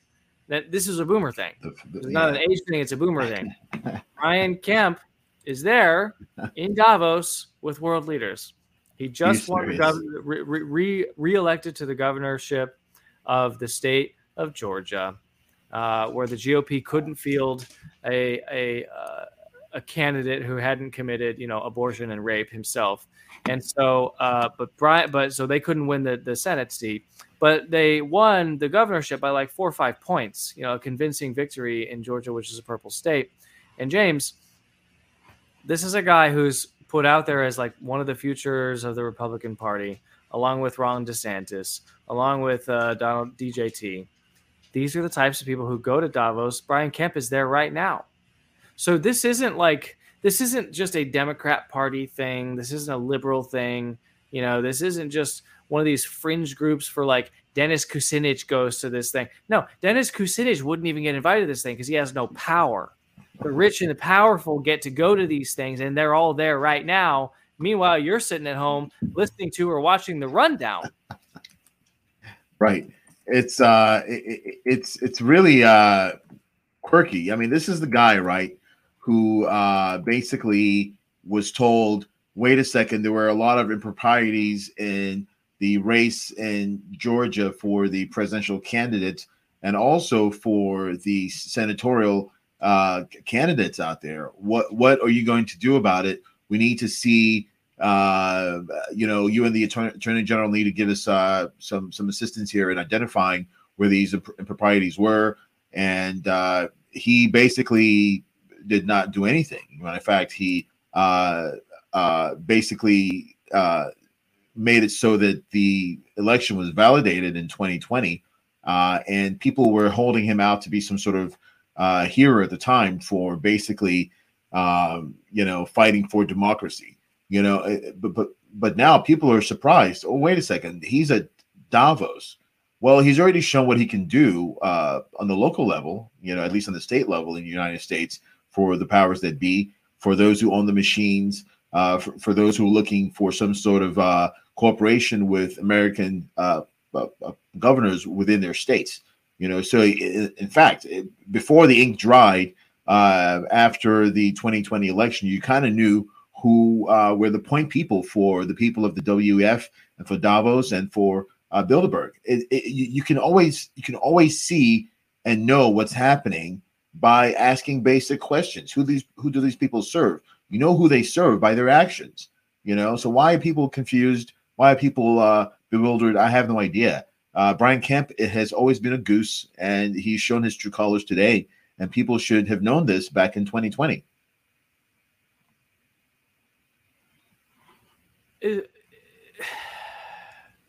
what can we do? I, I, this is the last question. We have to vote harder, Mike. I I I guess I guess we could. Uh, what can we do? We talk. We're doom and gloom on the rundown, and but you know, because because the reality is we're living in you know a world which is ruled by the Prince of Darkness, and it's getting darker. Uh, Benedict Sixteenth apparently said that we're living in the time of the Antichrist. I don't know if he actually said that. I don't know if I believe anything coming out of the Vatican right now. Um, I don't even know if if Cardinal Pell actually did die of a heart attack or if he was murdered. We don't know, right? So there's a lot of doom and gloom. It's rough. It's a rough world. But Ryan, give us some hope. Give us something positive that we could do within our families. With it, somebody says get vaccinated. what can we do? What can we do about all this? Yeah, there are Kemp's in the bag, DeSantis in the bag, Trump's in the bag. There's no good actors out there. Voting's not going to save us. Is there anything that we can do? What can we do, Ryan? That's the question. Americans are asking. We want to do something. Should we pick it? Should we vote? Should we have activism? What do we do? It's it's such a multifaceted question, and so some of the answers kind of simple. Yeah, well, pray more. Well, no, the answer really is be holy. Right? We and I touched on some of the reasons for that in, in New Year's predictions and the way things are going to go, but really we have to focus on making ourselves holy. Oh, by the way, I got a book to do that. No, no, I'm not doing that right now.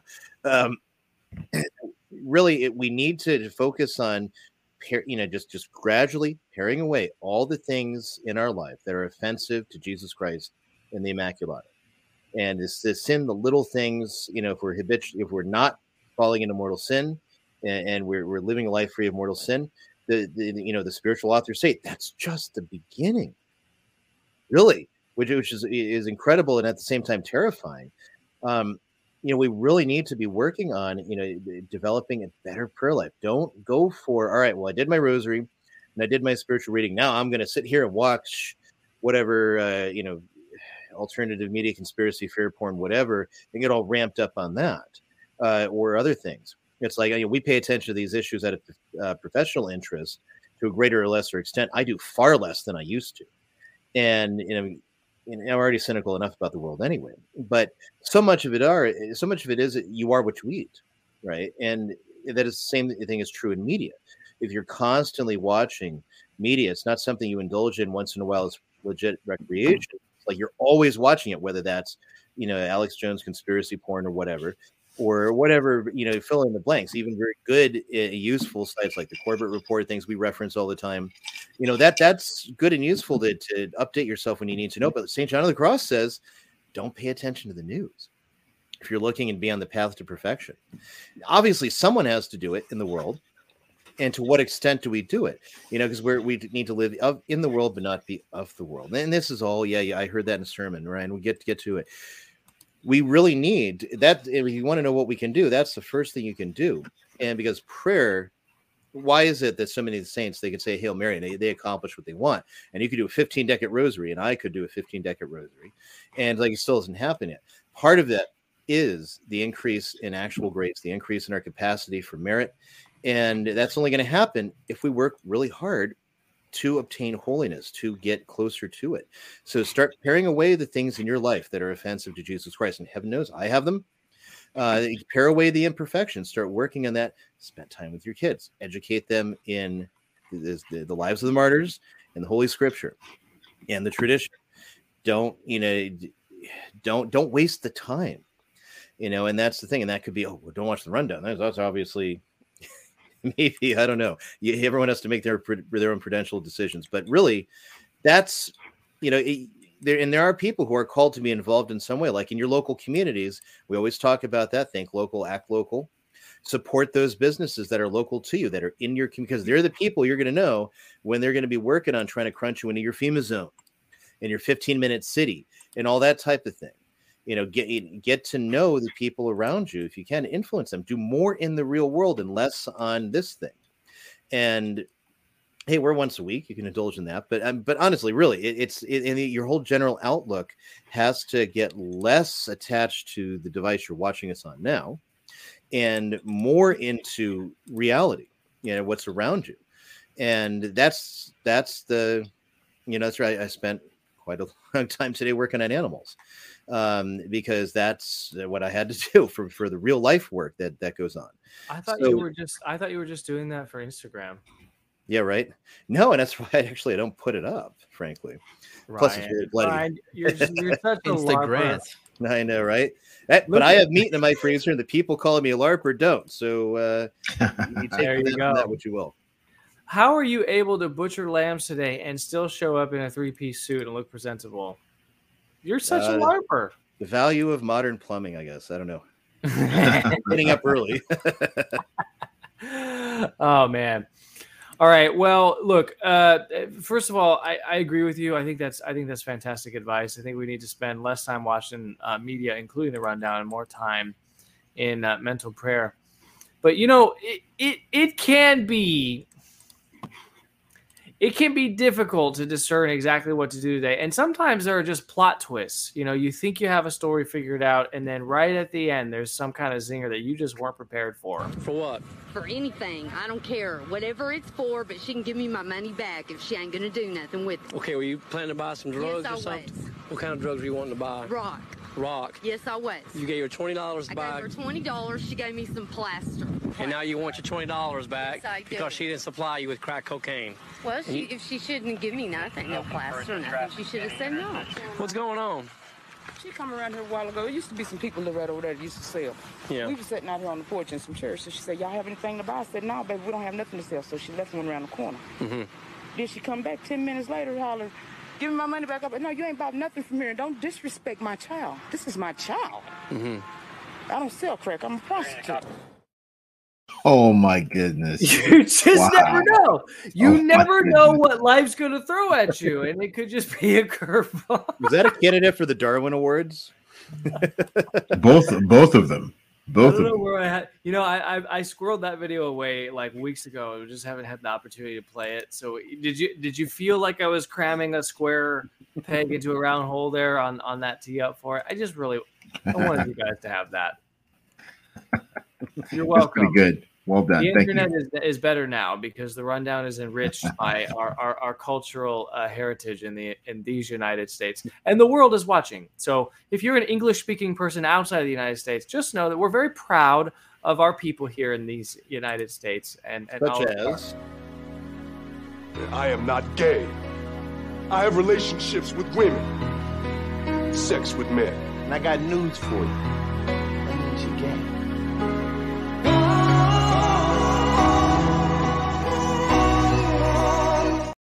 Higher education in these United States is something that we all uh, uh, strive for as well. It's part of the American dream, and uh, it, and it, and for good reason. And Because if you don't go to college, you won't become educated. What about uh, folks who have wombs but uh, are not women, uh, like trans people, genderqueer folks? Why do you keep saying women when this issue affects more than women?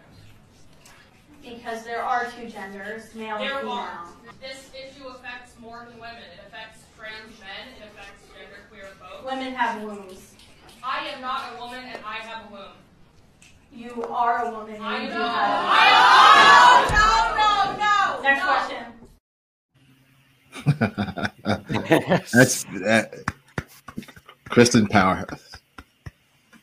I don't even know. I, I don't. I don't even know where to go uh, after that. I mean, we do have to grift, and we have to give our unpopular opinions. And James hasn't thought of his, and you know, like it's it's the whole thing. I get it. I get it. But but but guys, can we just can we just check in on the groomers for a second? I mean, we haven't done that in a while. I don't subject you to it very often anymore. We get some emails, and they're like, "Hey, can you not do groomers every week?" But we haven't even done groomers once this year. Meet Australia's youngest drag queen, 13 year old Candy Featherbottom, also known as Logan out of drag, Hi everybody, I'm Candy Featherbottom. and 15 year old Queen Cherry West from Edinburgh, Scotland, also known as Sam Carling out of drag. Hello, divas. I'm Cherry West, the Red Berry of Edinburgh, and I am a 15 year old drag queen. Though from different parts of the world, these queens have more than just their young age in common, but their passion for all things drag. Candy's love and passion for singing and performing came from watching a family friendly performance at the local Bowls Club by Group Taboo, and led to her drag debut at the North Ipswich Bowls Club in Brisbane at just 10 years old. Getting up on a stage and, you know, bringing that smiles to those people's faces is why I do it. And Cherry's inspiration came from watching her drag icon Bianca Del Rio. A queen that inspired me quite a lot was Bianca Del Rio from season 6 of Drag Race. Um, I recently seen her in Edinburgh performing, and she's absolutely incredible. I'm obsessed with her. The Trailblazers are challenging perceptions on young queens through not only their stellar performances, but through speaking up for all of the kids finding out who they are. I think it's important for there to be more young drag queens out there because, especially at school for kids, they have to be this certain person and they have to be in this little box. So, for me, drag is a way of expressing myself, and I think kids just need to be able to be out there and kids need to be who they are. And over in Scotland, Cherry explains that not only is it important for the students to push for LGBTQ plus artistry support, but help from the schools is crucial. I'm lucky enough to have an LGBTQ plus group at my school, where there's so many trans men and women. There's non-binary people who just are all so supported from this one teacher who is part of the LGBT group that is running it. And with that support, more queens could be encouraged to bring their drag to school and get glam for their proms. I would love to go to prom in school, but I would feel quite sad for the other people because, girl, I would show them up. I would be having my Cinderella moment. I would have a big, massive, sparkly outfit. Like, I would be obsessed with it. But through all of the positivity, there's no denying that young queens are a target for hate. As Candy explains, articles would target her parents for him being too young in the world of drag. And Logan's parents' response melted our hearts. If it's something that your child loves doing, um, it's in a safe environment, uh, and you know, it, it, why not? We couldn't agree more, and Logan for sure doesn't let any of the criticism get to him either. That's water off a duck's back now, and I would rather put my energy in focusing into the people that love me than don't like me. Can I get an amen? But with the criticism aside, the positive truly shines through, as Cherry explains how drag lets you express your art and lets you be your true self in a safe space and a community that love you. And we couldn't have put it better ourselves. I, I think I'm 45 IQ points uh, just lost by watching that. But the, the entire world's gone mad. They're trying to groom your children. They don't want you to call it grooming. They're trying to normalize this disorder. Did you notice, Ryan? I don't know. Uh, I don't. I, I didn't catch this the first time I watched the video. Uh, when they referred to the child's alter ego, they used the her pronoun, and then when they referred to him in his, you know, athletic shorts, they called him a him. It is. It's literally that fluid. The the pronouns, the the the, the gender switches just if you put a wig on and a dress, then you're then you're a you're a she, you're a woman. Which it's like um you know, it's like that that dichotomy, you know, yeah, if that's the way it is, then nobody's a woman. Really. The the idea of what it is to be a woman is utterly meaningless. It's something you put on and take off, and likewise a man. Um, or it's um, you know, like that uh you know that line that you see the Incredibles. Um, if you've seen it, you know. I'm going to go through the long thing explaining it. When everyone's super, nobody will be super, right? Well, same thing. If everybody's a woman, nobody's a woman, and vice versa. And it's just like um, the uh, what was that that kid? We didn't play it. Don't play it, please. It's too painful. The, the, the, just watching somebody living out mental disorders, but the kid who thinks he's having a period, right? And he's had whatever pills or something and fake blood or, or fake you know points of protrusion to cause this fake bleeding to pretend he's having a menstrual cycle a menstrual cycle going on. It's like you know you know no because guess what? A woman an actual woman knows what that is like. An actual woman knows what that means.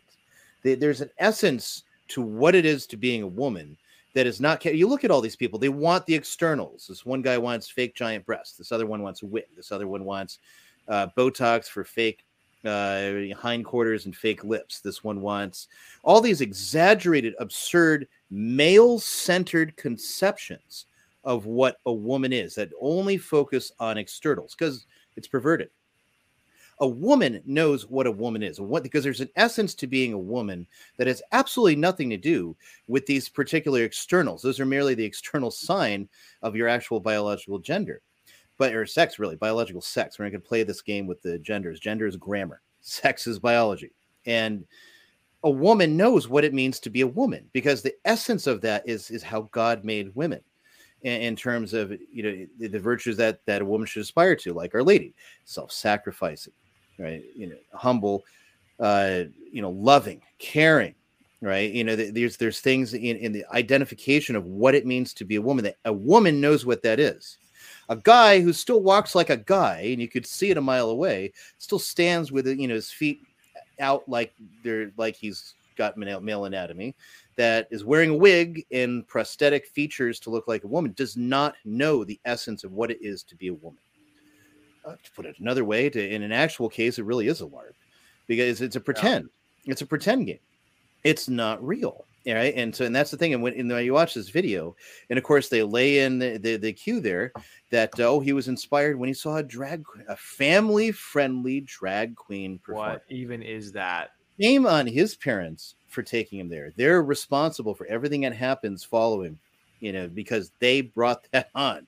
Yeah, That that that's and that's why they are so insistent on pushing these these drag queen shows and all these things. One, it's sexualizing. Two, it it brings in it, it is a, like this presentation of hey, all this is fluid, and uh, you can be this too, and and, and isn't it glamorous, glorious, and they're presenting us to an impressionable child, especially prepubescent children and it, it is a method of grooming it is to bring them over into this this i'm going to call it demonic ideology and induce What do you think we need to do? Oh, we need a revolution, and we need it No, now, no. not later. Now. Oh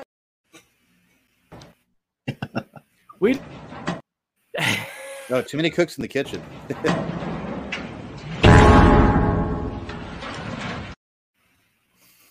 Ay, ay, ay. Um, in other news, uh, brother Martin, I'll toss this one over to you. These are just like little news news bit tidbits.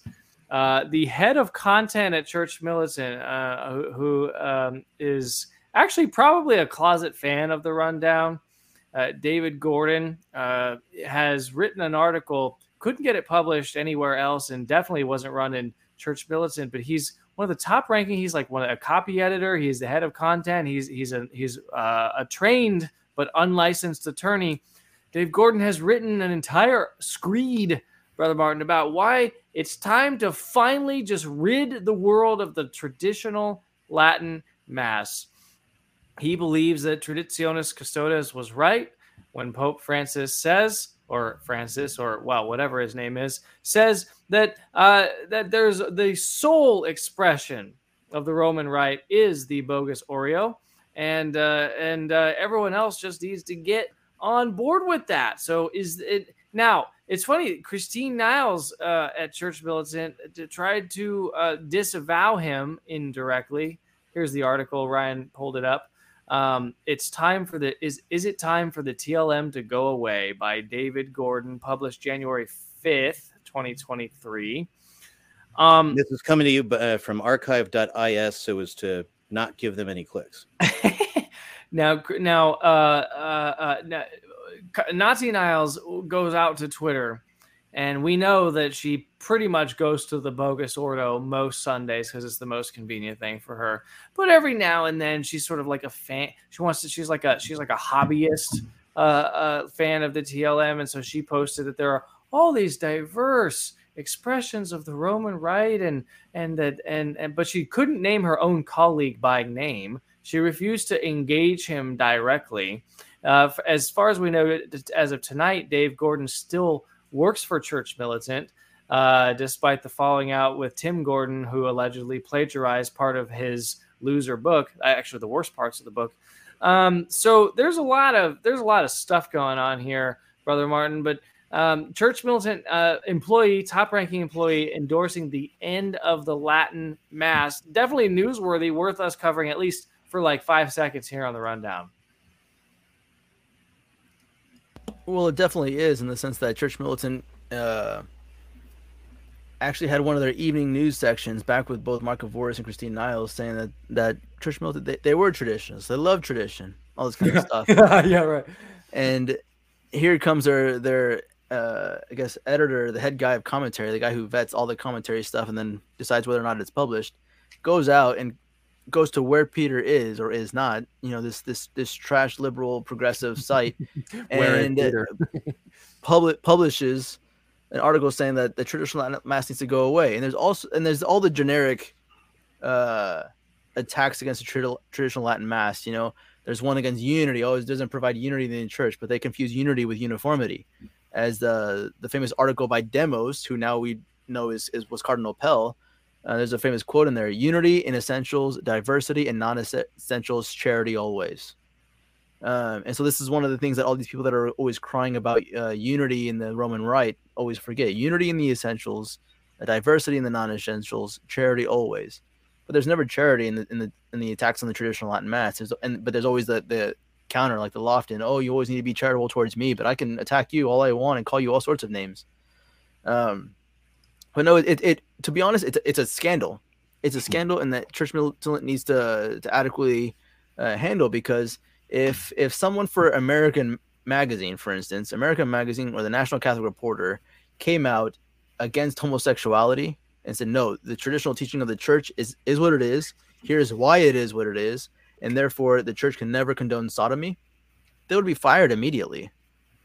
But Church Militant has uh, petitioned donations from a lot of people because of their uh, conservative perspective, and this is something actually Milo Yiannopoulos came out on on Telegram to actually say that he insinuated that uh, someone like Dave Gordon pretends to be a conservative for donations. That's that, that's technically fraudulent.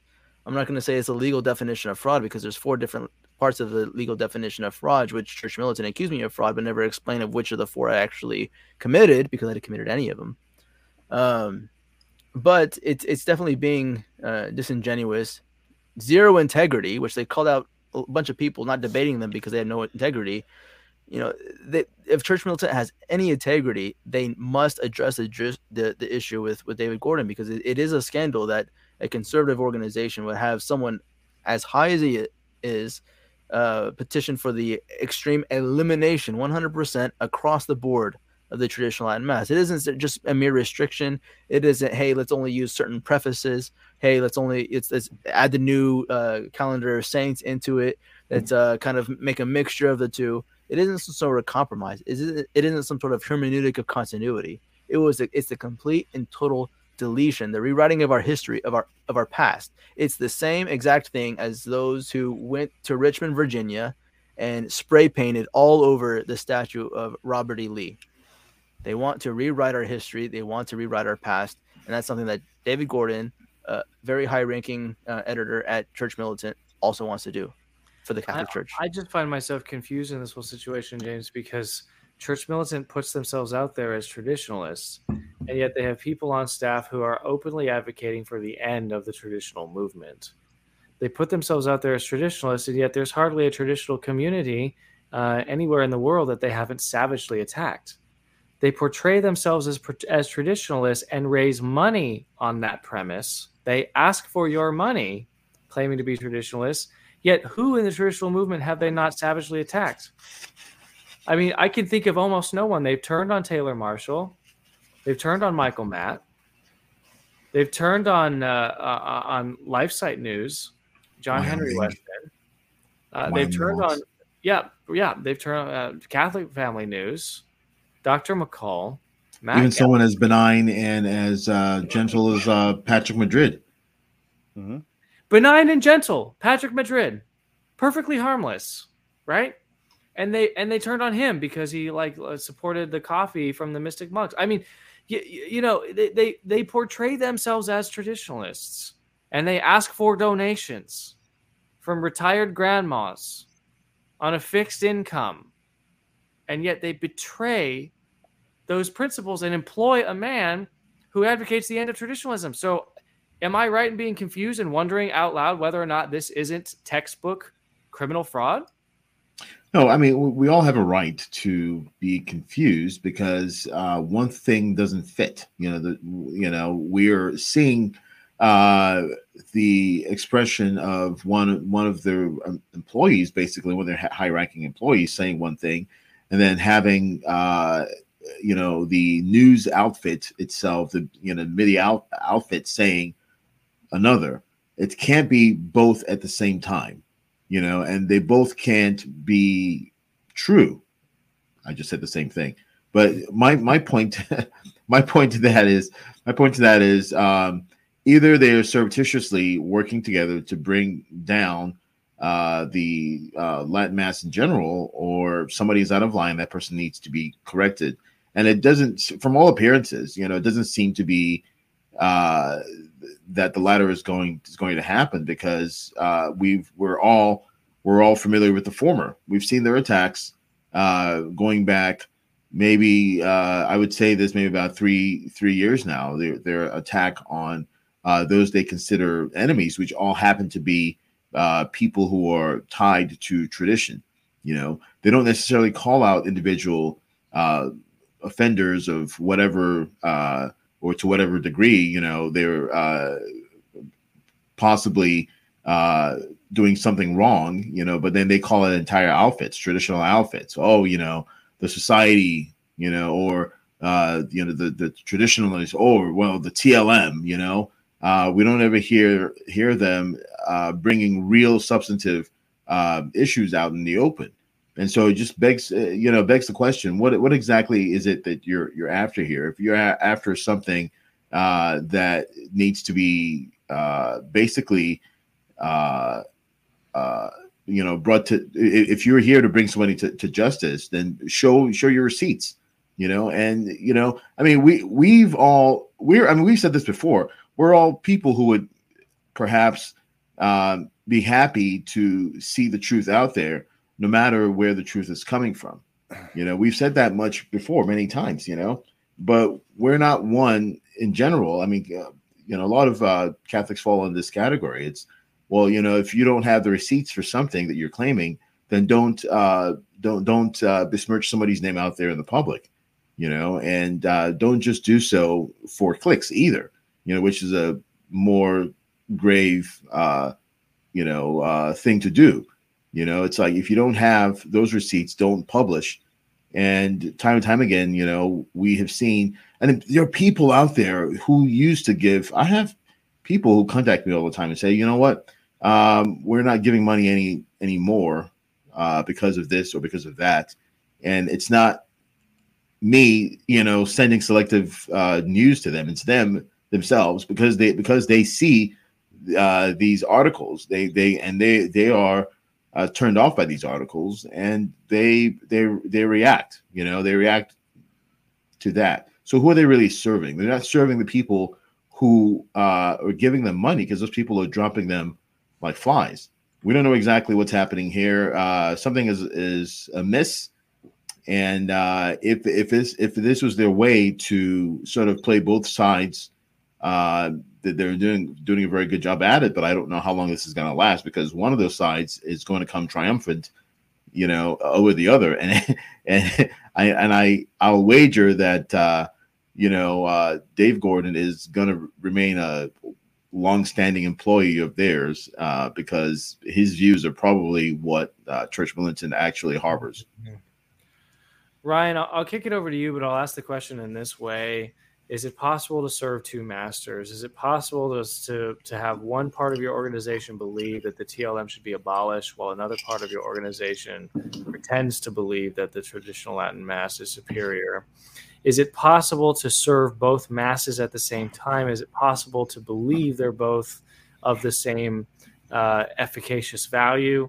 Is it possible to, in other words, construct a hermeneutic of continuity which encompasses the worldview that the Latin Mass should be disappeared, uh, and also the worldview that the Latin Mass will eventually be triumphant, both of those things being true simultaneously at the same time? Is that possible? I don't think so. It's also not possible to neglect our for our radio partners on uh, Crusade Channel our ident- identification. That's true. It's not possible to fail to uh, to acknowledge the fact that we are simultaneously broadcasting now. And you know, he's on TV. There's this thing called uh, a Roku. I don't know what a Roku is, but I think people use it. Uh, puts it puts it on your TV. CrusadeChannel.com. CrusadeChannel.com. Uh, it's radio the way it should be, is what it is. And uh, and we're really proud to be partnered with uh, Mike Church, the King Dude, and all the Crusaders at the CrusadeChannel.com. But is it possible for a thing to be true and not true at the same time? That's the question. Right. well, uh, not contradiction. No. Um, y- y- not true at the same time in the same respect. You can't you can't have it both ways. So put it that way. And and we've put it out, you know, before that the general view in church. I think we said this several months ago that the general view in church militant, at least used to be, yeah, traditional Latin is good, but the Novus Ordo, you know, Latin done done conservatively, that's the way it should be. And and that that's been their view for a very long time um, that that's what uh, you know they have in terms of their priests, their clergy, and so you know the the, the traditional Latin Mass in the Novus Ordo, you, you can't. And I think this is one of the things we noted last week, where Summorum Pontificum is when it came out. I gratefully, I was so grateful for it when it came out. But in the long term, looking back, you know, you have to look at the fact that it, it's trying to to reconcile two very different things, two different rights, and say they're both part of the same right They're not. And ultimately, like as Father Chakata has shown in his book, which you know I'm not a Sedevacantist, but his book was on work of human hands was absolutely dynamite in this point, just documenting how your your more lefty priest in the uh, liturgical aberrations he does. That's what is always backed up by the bishop or by Rome. And your father retro, who tries to do it more conservatively and wears the cassock, that is what is always condemned what in, in, Francis too, in the way he's going about, you know, a lot of the a lot of times people think he's talking about trads. He's not actually. He's talking about neo, you know, the neoconservatives, the people who want the Novus Ordo to be more conservative. He doesn't have any room if you want to have a liturgy that looks like the old liturgy, but is the new. You know, the, the a reverent Novus Ordo is not something that he really wants. He wants something more, uh, you know, as the celebrant wants to make it and that's the it's probably you can't serve both because both have a different ethos. They have and that's ultimately the reason why i did not pursue you know i obviously found i didn't have a vocation but i did not you know stay in the seminary and and pursue the priesthood because i re- once i taught myself how to say traditional mass i said the novus ordo is a completely different thing from this. I can't say it. And if i can't say it well, i certainly can't go on and promise the bishop i'm going to say it can i? So i better get out of here Wow. And, and, that's that's ultimately what it, what things come down to. With you can't serve you know two masters. Ultimately, you can't have your foot in both camps because they are vastly different.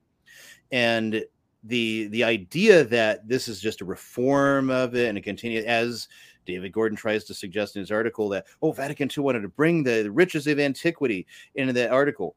There, it's completely laughable when you look at the actual documentation, which he has not looked at from the Consilium, from what they're pointing to, how they're changing things, what they're taking out, what the, the ridiculous and harebrained academic ideas of, oh, well, they had a presentation of the gifts in the back in the ancient times. Let's bring that back. And what they brought in it bears absolutely no resemblance because in the ancient times, people made their altar breads at home. And you know, no, noble families would supply the wine, and they would present these to the subdeacon at the offertory that's what the presentation of the gifts was. And as that was taken over by altar societies and, and, and religious, the people provide provided support of their pastors and the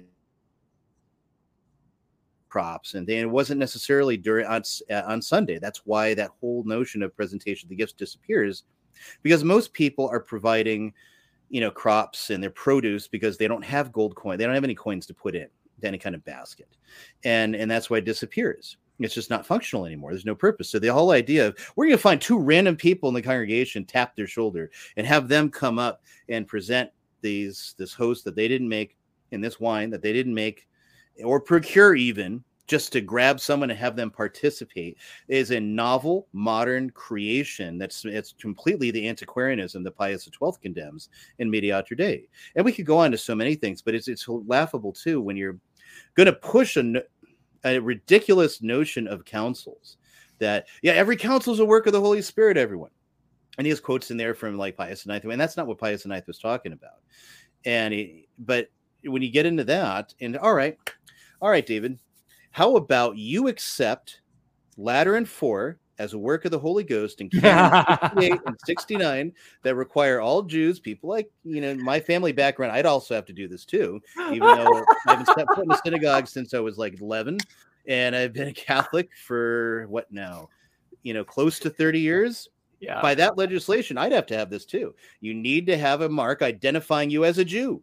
Whereas, or someone, someone who's a Muslim has to have a mark identifying them. It's a canon from an ecumenical council. It's, it's if the you work accept of the it as Holy a work Ghost. of the Holy Spirit, It's you've the, got to the Holy accept Ghost it. working in Lateran Four. If Lateran, if if Vatican II is is to be believed, then Lateran Four is to be believed. Somebody just tweeted.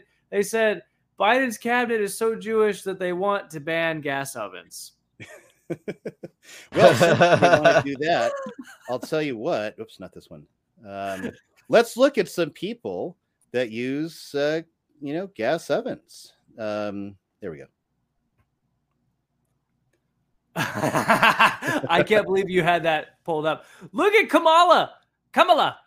Kamala. Kamala is cooking with a gas oven. Uh, Jill Biden, Biden. Dr. Jill Biden's cooking with a gas oven. Is that AOC? Does she even know how to AOC, cook? and in the background they have her gas uh, oven. Uh, let's see if I can. You can see it there. It's her gas stove, gas stove top. Elizabeth Wow. Warren over here with her gas stove top. Pocahontas. Pocahontas made ba- baked a pie. I wonder if that was one of those ready to bake pies from you know like the grocery store, and she just stuck it in. This is definitely a photo. With. Land op. O'Lakes butter. no, she she seems like a seed oil kind of person to me. Yeah, no kidding. Actually, that's probably right. She used straight up canola oil on that puppy right there. That's a that's a first world uh, disease. Yeah, no, uh, she she used margarine. Come on. exactly. Oh man. Well, all right. I you know, I always I, I never want to get to this point because it's the beginning of the end. You know, it's the beginning of the end and and, and, and I don't really want to I don't want to do it, but we have to.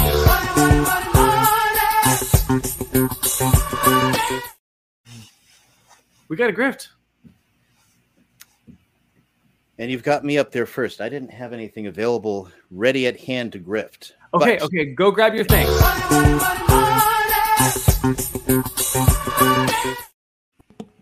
I don't have anything material yet to grift.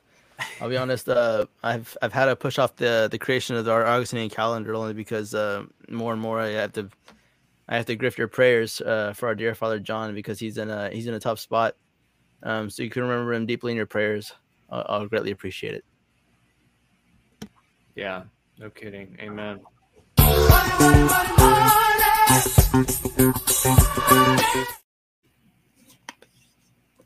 Um, I'm going to share this from last week. This is the way of salvation and of perfection. This is by your very favorite saint, uh, Alphonsus de Liguori. Again, this is a book that you can use as a wayfinder to uh, perfecting your life. Your daily uh, self needs to be renewed each day, and these contain uh, efficacious meditations uh, that can help you with your your daily growth. And um, you can buy this book. Um, it's available on the web. Um, I don't want to name Amazon only, but there are various other places. I think Tan Publications has uh, this book as well. So feel free to peruse the internet for uh, your preferred place to purchase Catholic books. Um, I, I would say that uh, if you start this book, uh, you're not going to put it down. And so I, I, I'm enjoying reading this. This is my second time around reading this book. It was a good companion for me all through last year with minor interruptions. Um, but, uh, you know, for those of you who want little daily uh, meditations, you can see we talked about this last week. Meditations are usually maybe about a page or uh, maybe three or four paragraphs, so they're not long. And if you have this as a wake up, you say your morning prayers, do your meditation, read a chapter or rather a uh, paragraph from here, uh, or one more before you go to bed. Uh, this will take you uh, a long way to uh, basically revitalizing your spiritual life. And that's that for me.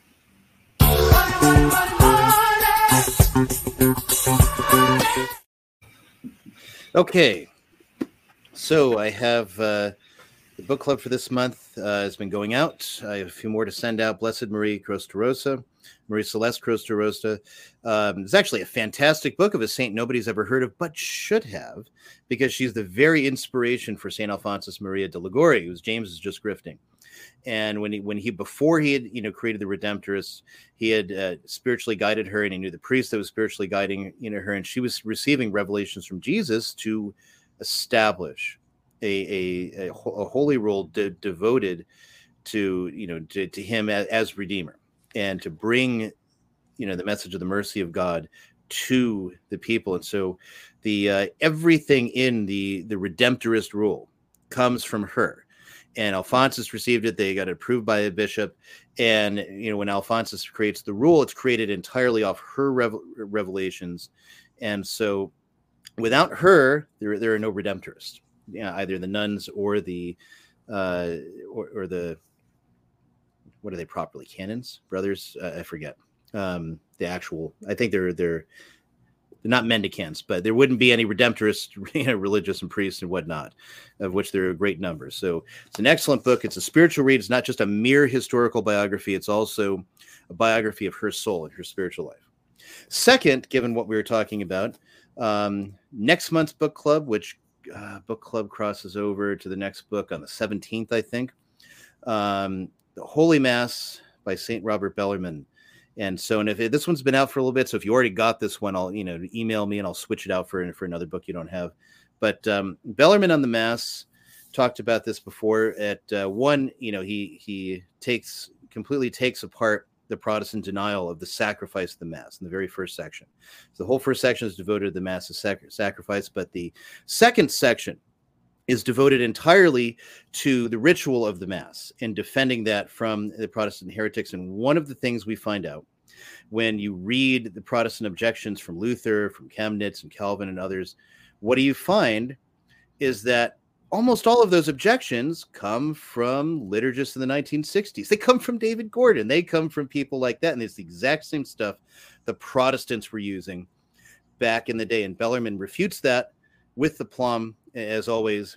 And it's one of them thinking, like recently, for example, there was a video from the Institute of Christ the King where it showed their priest saying private mass, saying low masses, which is a beautiful and amazing video. And you watch how, again, people whose only experience is the Novus Ordo have been trained on the Novus Ordo conceptions of liturgy, immediately attacking. Well, that's horrible. That's wrong. This is against, you know, Vatican II. It's like, wait a minute.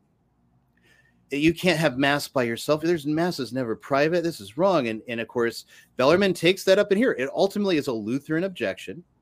And Bellarmine deals with it in here, noting that the fathers celebrated mass in private at various times, and that the Council of Trent formally decreed that anytime the priest says Mass, even if it's in private, he does so as a public minister of the church. And he spends a lot of time going through ancient examples of private Mass. So, it, where, where the people didn't normally attend. And it's uh, so you got things like that, you know, with with a great number of things, a defense of the canon against Luther and, and other early Protestants. So it's a book you don't want to miss if you've missed it before.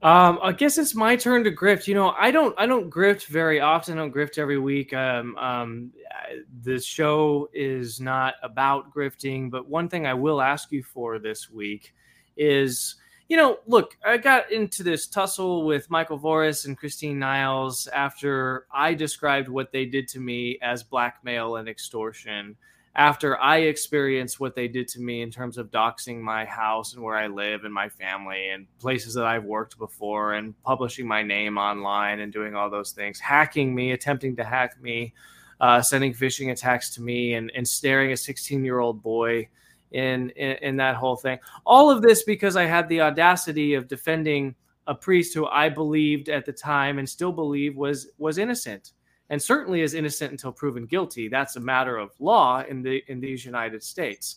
Hasn't been convicted of anything, hasn't pled guilty. In fact, he's pled not guilty, so he's presumed to be innocent. And I take that presumption very seriously. I also take his his his uh, ability to maintain his silence. He has no obligation to speak to Michael Voris on camera, but that's not what Voris told me on the phone. He told me that unless Father Jackson gets on camera with Michael Voris and proclaims his innocence, then he's guilty. He's 100% guilty. So, for whatever reason, and I can't even think of whatever nefarious conspiracy theory that all of you can probably think of, for some reason, Church Militant is 100% invested in the guilt of Father James Jackson to the point where they sued me. They took me to court and they reviewed my uh, military transcripts, my financial records, my mortgage, my tax returns, my text messages, my emails, uh, all kinds of various things. They sent subpoenas to Twitter. They sent subpoenas to Give Send Go. They sent subpoenas to my friends and family. They threatened to send subpoenas to my business partners. They reviewed my business emails, my business contracts, my business dealings, uh, my pitch documents, um, various projects that I had going in into development with people that whose names you might even know. Um, and after reviewing all of those things, they came up short. They called me a liar. They said that I stole money. They said that I was going to steal the money. I didn't. I proved that I didn't. I spent every single penny exactly the way I said I would spend it. But this legal battle was protracted with Church Militant as Christine Niles would spend her nights and weekends tweeting about me and talking about me and producing articles and videos about me, about my the Jeep that I drove at the time, about the scarf that I wore last uh, last winter, which I still wore and I've worn for 20 years. um, about my mortgage, about my children, about all kinds of things, right? And the level of uh, the level of attention that I received from Church Militant was exaggerated. It was pronounced. It was, uh, and I and I still maintain the record as the number one news story, quote unquote, in U.S. news on Church Militant for most number of weeks running in all time. Uh, I have beat out Theodore McCarrick. I have beat out. Uh, they talk. Yeah, you're right, Gabby. They talked about my bathroom, my one bathroom for eight souls, soon to be nine souls. And um, in in all of this, ladies and gentlemen, I lost my job. I lost my military career. I lost a lot of things. I lost my income. I lost a, a, a great portion of my savings account, and I spent a lot of money defending myself. Some of you helped me uh, do that. And for that, I'll be eternally grateful. Many of you prayed for me and continue to pray for me. And as I've gone around the country since then, and I've met many of you prayer warriors, uh, really from coast to coast, people who really saw the malice uh, in, in what happened. So many of you said, I was supporting you and I support Father Jackson. You know, it's, it's two different causes, but we did become joined at the hip there for a while. My ask of you tonight, my grift of you tonight, is I have tens of thousands of dollars of legal bills still unpaid. And I frankly don't have the ability to pay them right now. And I haven't asked you for money, and I haven't. I, I don't do the rundown for money. I do the rundown actually for pleasure. It's a hobby, and I and I like doing it. Um, but if you could find your way, I, and I waited till after Christmas, I waited until all that stuff. But I do have a Give Send Go. It's givesendgo.com slash defeat CMTV, as in defeat Church Militant TV. And if you still were inclined to contribute to my legal defense for a frivolous case, which was settled out of court, uh, after which Church Militant changed some of their reporting uh, uh, about me, and then uh, has pretty much gone dark and refuses to engage anymore. Um, they're claiming that they won, but no one wins in settlement because it never sees the light of day. Uh, it never saw a judge. There was never a judge or a jury we never went inside of a courtroom. That's what a settlement is. You settle outside of court. Uh, but I took the ball as far as I could as one man. And, uh, you know, we did pretty well. Uh, lots of my uh, claims were vindicated. Even today on Twitter, one of my claims that Father Kalchik spent time overnight staying with Michael Voris. That's one of the reasons they sued me. They sued me because I revealed the truth that Father Kalchik lived for a time with Michael Voris. Oh, he admitted it today on Twitter. So nothing I said about them was untrue. Nothing I nothing I believed about them was untrue. Nothing I've revealed about them, and the documents continue to pour in. And I believe many of those documents will someday be made public, and I'll continue to be totally vindicated. But the the level of suffering that my family has endured over these last 13 months since launching a legal fundraiser for a priest who has who has pled not guilty and is presumed to be not guilty um, until proven beyond uh, the shadow of a doubt to be to, to be guilty. For doing those things man no good deed goes unpunished. So if you could go to givesendgo.com slash defeat cmtv again every little bit helps. If it's $10 if it's $50 I, I would be appreciated for it because you know what I owe tens of thousands of dollars still, and I have invested tens of thousands of dollars of my own money uh, to to stand up for all Catholics everywhere. And the fact of the matter is that we cannot be afraid or live in fear of these people. I had one person who wanted to start a fundraiser for a guy on Twitter after his house burned down. And he reached out to me and he DM'd me and he said, Mike, I want to do a fundraiser for this guy, but I'm afraid that if I do an unauthorized give, send, go, or GoFundMe for this man whose house literally burned down, this man with children, that church militant might come after me and say that I'm a fraud and that I'm stealing the money like they did to you. We cannot live in fear, ladies and gentlemen, and we're not consequentialists. And just because all these bad things have happened to me and my family be as a result of the uh, the the malice of Christine Niles and her empty life, her empty, you know, husbandless life, you know, uh, just just a feminist woman that hates trad men, that attacks every trad family man that she can. just because she turned her sights on me and the eye of Moloch was focused on me for a time, it doesn't mean what I did was wrong. It doesn't mean I regret it. It doesn't mean that Father Jackson is guilty. It doesn't mean that we shouldn't stand up for the principles that we believe in, such as the presumption of innocence, the absolute right to remain silent, and the right to a vigorous legal defense. That's what I provided to Father Jackson, and I'm proud to have done that, even though it has cost me dearly. Because we're not, we again, as, Catholics, we don't look at the results of things and then change uh, what our intentions were. Uh, in moral theology, the the object was good, the intention was good, and the circumstance was good. And so what I did was perfectly fine. What they did to me is inexcusable, and they'll have to account for that later to God. As Father Altman told me in person when we were talking about this issue, in the old times, especially in the settlement of the west of the United States, if you killed a man's horse, you deprived a family of a livelihood, and that was worthy of the death penalty. To deprive a family of a livelihood is worthy of the death penalty. Father James Altman told me that when we were talking about what Church Militant did to my family.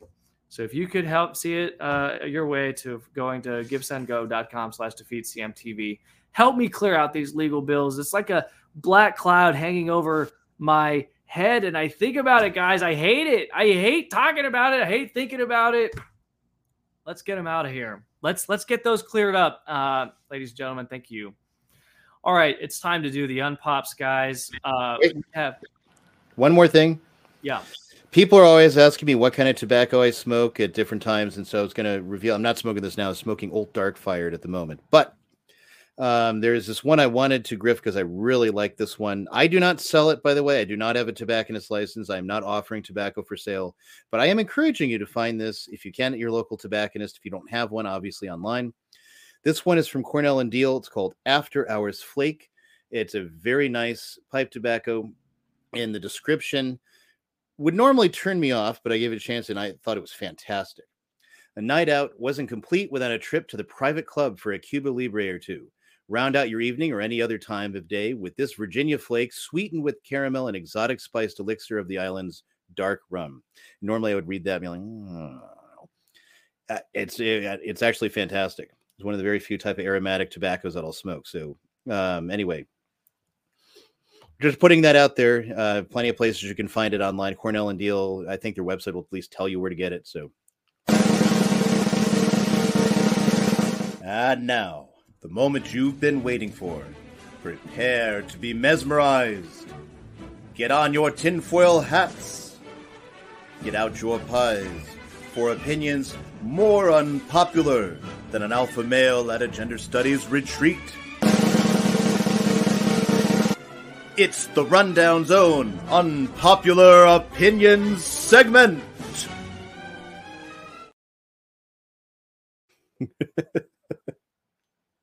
Never gets old.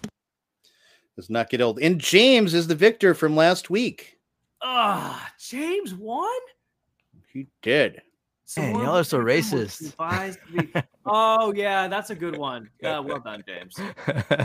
well done, man. And brother Martin came in second. Second, man. First loser. I came in dead last. Dang. What what what, what were ours? What was yours? Yeah. Mine was uh, attacking the position of the not the people, but the position and the arguments often alleged for the Benedictus Pope thesis as being Gnostic. And oh, um, oh, I see. I guess there's too much. Yeah. news, uh, Yeah, I, I deserve. Wait, I- wait a second. Wait a second. This screenshot says one day left on the voting. I still have a chance like to put too many win. days on it.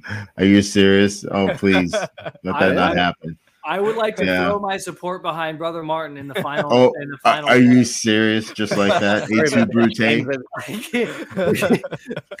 Brute? we cannot allow. Uh, Can't allow James to the, win. The- yeah, can't allow the black man any sort There of you go. Keep the black man life. down. This is why we have yeah. to build low bridges because James drives a really tall bus. Yeah. Keep the bar low. By the way, by the way, I didn't get to chime in on that. Let me chime in on that very briefly. You know, I might have to agree with Pete Buttigieg in the sense that uh, th- this is a roundabout way to start laying laying blame at the Judeo masonic tyranny that has incapacitated the crypto Catholic country. Uh, then I'm here for it, you know, because that's exactly, you know, because the the builder of that bridge was uh, of those bridges were uh, was uh, Robert Moses, who in fact, you know, is an elder brother. And so, if this is the administration's way of sort of coming full circle to finally to finally lay blame where where it, it, it is, then I'm I'm here for that. Did and you the topic anyway. that studies Wait, wait, wait, this is Did called j- social engineering calculus. Are you serious? That's a. No, I'm just kidding. You're yeah. That's the only you way I can describe everything that you just said. Social Yeah. engineering calculus, like all of them mixed together. I heard you say that Pete Buttigieg found a roundabout way.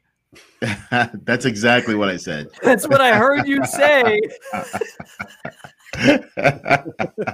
he found a roundabout way to to to to basically uh, now come come to understanding that there is a crypto Judeo masonic tyranny in fact in play and Wow. so i'm here And for that's that why they're taking away our gas stoves. yeah absolutely absolutely anyway Okay, back to the unpops All right, but to the unpop, Ryan.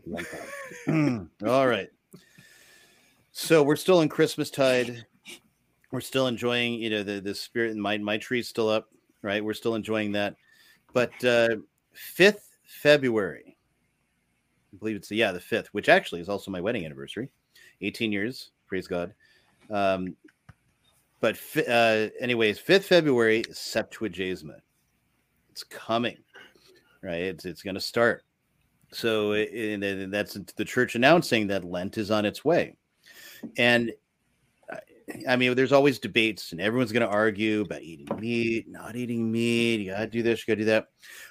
There's a certain sense in which some of the debates about food are, are somewhat relative in modern, in our modern context in the West. First world problems, for example. Oh, it's Friday. Okay, well, I'm not to have steak today. You know what I'm to have? I'm to have shrimp. Now, shrimp used to be like bottom feeder poor people's food, but today in our culture, it's more of a delicacy. It's enjoyable, and or I'm gonna have salmon. Um, I'm gonna someplace for some awesome fish and chips, and that is essentially a gourmet meal. You've traded out one gourmet meal for another. You have basically uh, you have t- had a better culinary experience than 99% of all peasants throughout the history of time, right? And you need to have that perspective and remember it's like, oh, so I didn't have steak today and I had fish. Um, unless you positively hate the, the very taste of fish and its anguish and you're fighting your gag reflex getting it down. Um, you know, you, you're you're you're fulfilling the letter of the law. And I'm not saying don't actually, you know, we talked about this before. The law is not really in place anymore. It should be, but you're fulfilling the, you know, what the tradition put down as the law. But are you really getting to the spirit? And and this isn't meant to judge anyone, point fingers or anything. But it, what I want you to do is consider, because you're not doing anything bad, but consider that are you really abstaining? Are you really doing something penitential by eating a very delicious fish meal instead of a very delicious uh, steak or pork or chicken? Um, that if that is provided to us by the circumstances, our current you know economy and culture, and the things that have been built up, so that we could basically go to the supermarket and really good food is right there all the time, whenever you want it. And oftentimes we are attached to really good food. We are. And th- I'm getting, you know, this Lent, try to work on focusing on that, on the attachment to food, which most of us have. If you're looking, you're going to be honest, most of us have that. I do. Are we going to look at that and say, you know what? Maybe I need to, we need to step back. Even if you don't have to impose this on little kids and things like that, but at least for yourselves, say, hey, you know what? Why don't I put some lentils in the crock pot? I'm going to eat those three days a week during Lent. That's what I'm going to eat. And, you know, they're good. And when you're super hungry, if you're really fasting, you know, anything tastes good at that point. But consider getting away from how good our food tastes. So, my unpopular opinion is switching out steak for fish isn't really penitential, even if you're still abstaining from, from, from, you know, the meat of land animals. We need to do more to be really penitential. Ryan, do you really have to talk about Lent during Christmas tide? I mean, I'm serious, man. It's on the way. It's going to smack you in the face. I know, I know, but but do you have to remind us? We still have our tree up. By the way, by the way, do people I still do. have their tree up out there in the rundown land? Put, Yes, put a because comment. You know what? Candlemas ends on the second. Septuagesima begins on the fifth. So I mean, last year I think it was last year where Candlemas was actually Was- after Septuagesima. Yeah, you're right, Maybe it was last year or the year before, something like that. Yeah, that this was year weird. we're we're rightly ordered. Everything's all good to go. Candlemas is on a Thursday, February second, and then Septuagesima is the following Sunday. So we can still talk about Christmas and big Christmas, all that kind of stuff, and then leave Lent to well Lent. Okay, so Yeah. that Friday in between Candlemas and Se- and Septuagesima, then Ryan can talk about the the on- oh, perfect! It's a per- yeah. Run rundown slips right in between the two. Ryan is like Mrs. RTF. She just loves the penitential seasons. Like she just loves them. She can't wait for them. I mean, it's like literally the tree comes down and the purple comes out. Like she's ready to go. Nice. I need it. I, I was reminded today that the only reason I'm in shape is because round is a shape. Oh, that's a good one. Someone who loves you told you that, man. no, I had to get there before they did. Oh, that's funny. That's a good one. All right, unpop from brother Martin. Last week I said uh, do not f- flee to the fields because the the feds are gonna find you there anyway. And right after I said that, they start coming after your gas stoves. And so what I want to say too is that my unpopular opinion is in the, the next thing, maybe not the next thing, but the next next thing, relatively soon, immediately, in the relatively near future, they're coming for your chickens and they're coming for your eggs. Ooh. Chickens and eggs. That's it. Uh, That's that's my unpopular opinion. Is chickens and eggs is next. Oh, that's it. Oh, That's it. I mean- I mean, that, I mean, that's it. I mean, it's my. James. James was hoping for a filibuster. Wow. Okay. I guess I guess I have to go.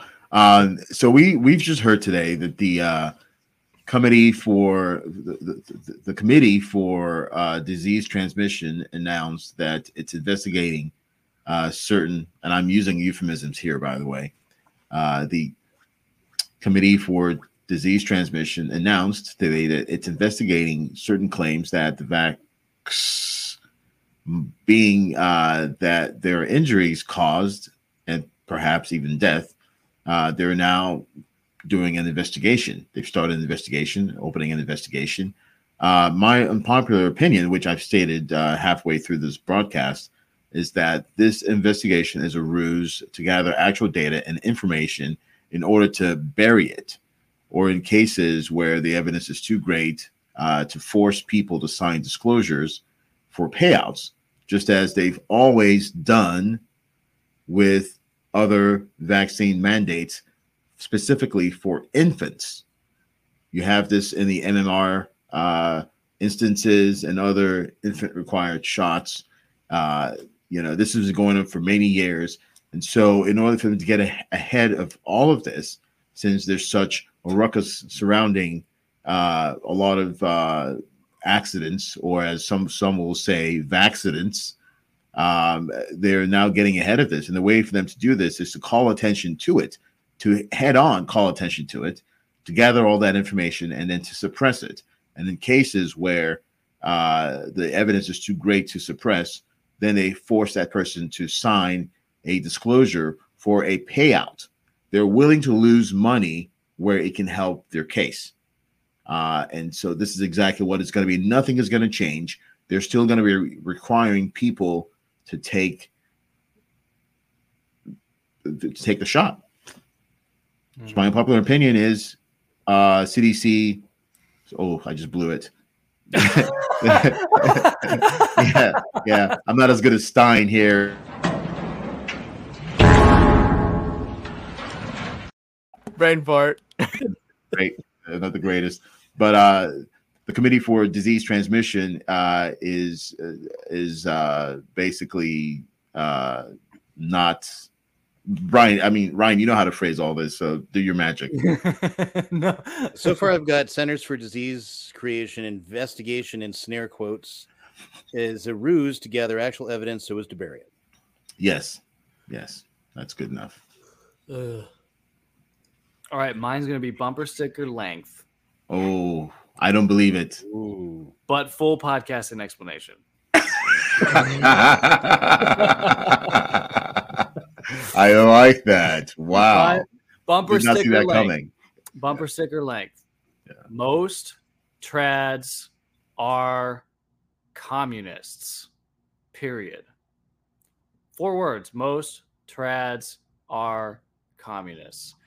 I'm going to spend the next couple weeks on my new syndicated podcast, which is going to stream exclusively on the Crusade channel at crusadechannel.com, unpacking those four words and proving them definitively to What's you. it called? It's called Parrot Talk. Two T's.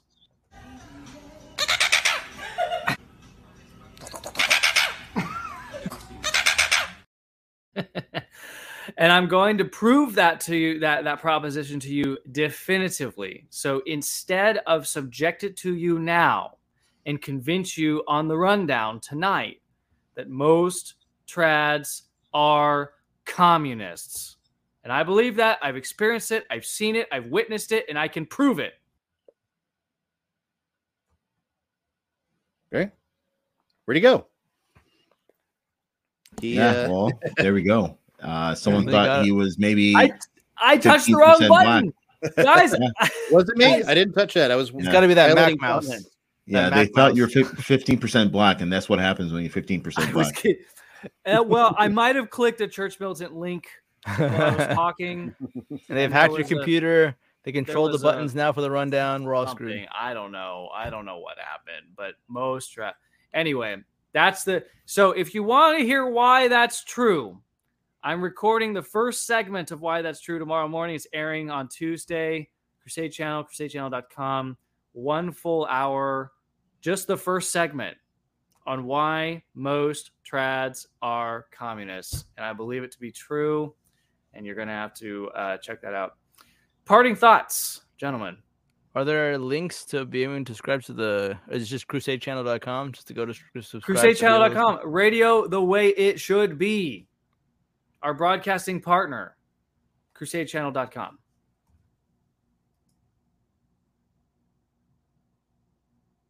that's it that's all there is that's that's the end that's the Um, end of the show there's nothing else to say unless you have parting parting thoughts They're- You're okay. You're not going to you're not going to get COVID if you have these vaccinations. Yeah.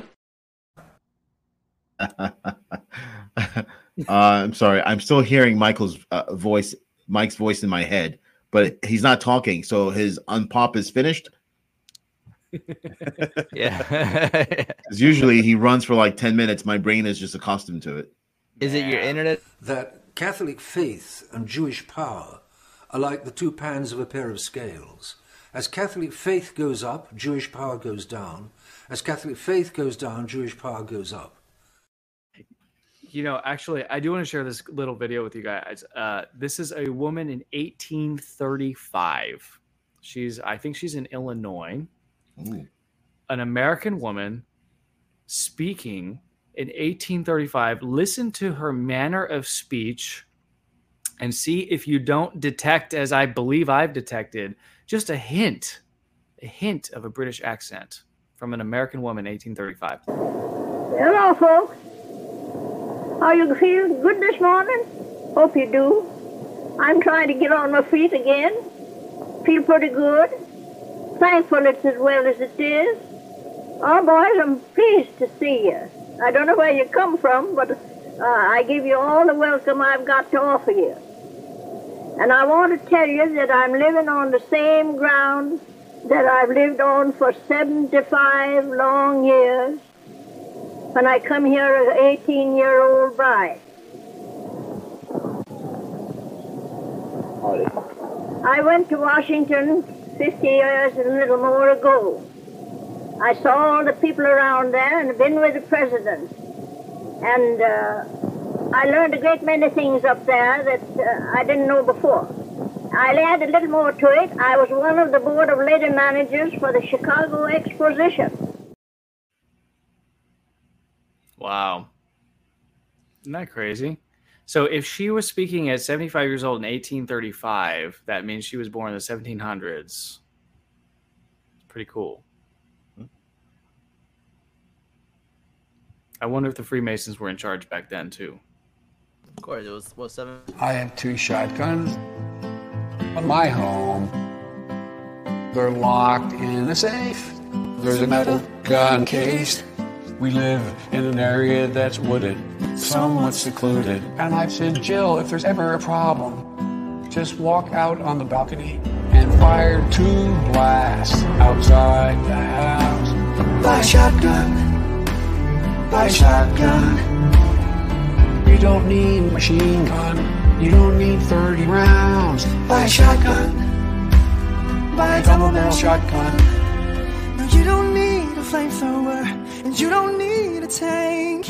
You don't need an AR-15 to scare those thugs away. No, and I don't need a grenade launcher. I don't need an F-15. There's just one thing I need to do, and they'll stay away from me. Fire two blasts outside the house. Buy a shotgun. Buy a shotgun. Buy a shotgun. Buy a shotgun, baby. You don't need a machine You don't gun. need a machine You don't need 30 rounds. too many Buy a shotgun. Buy a double barrel shotgun. Fire two blasts out.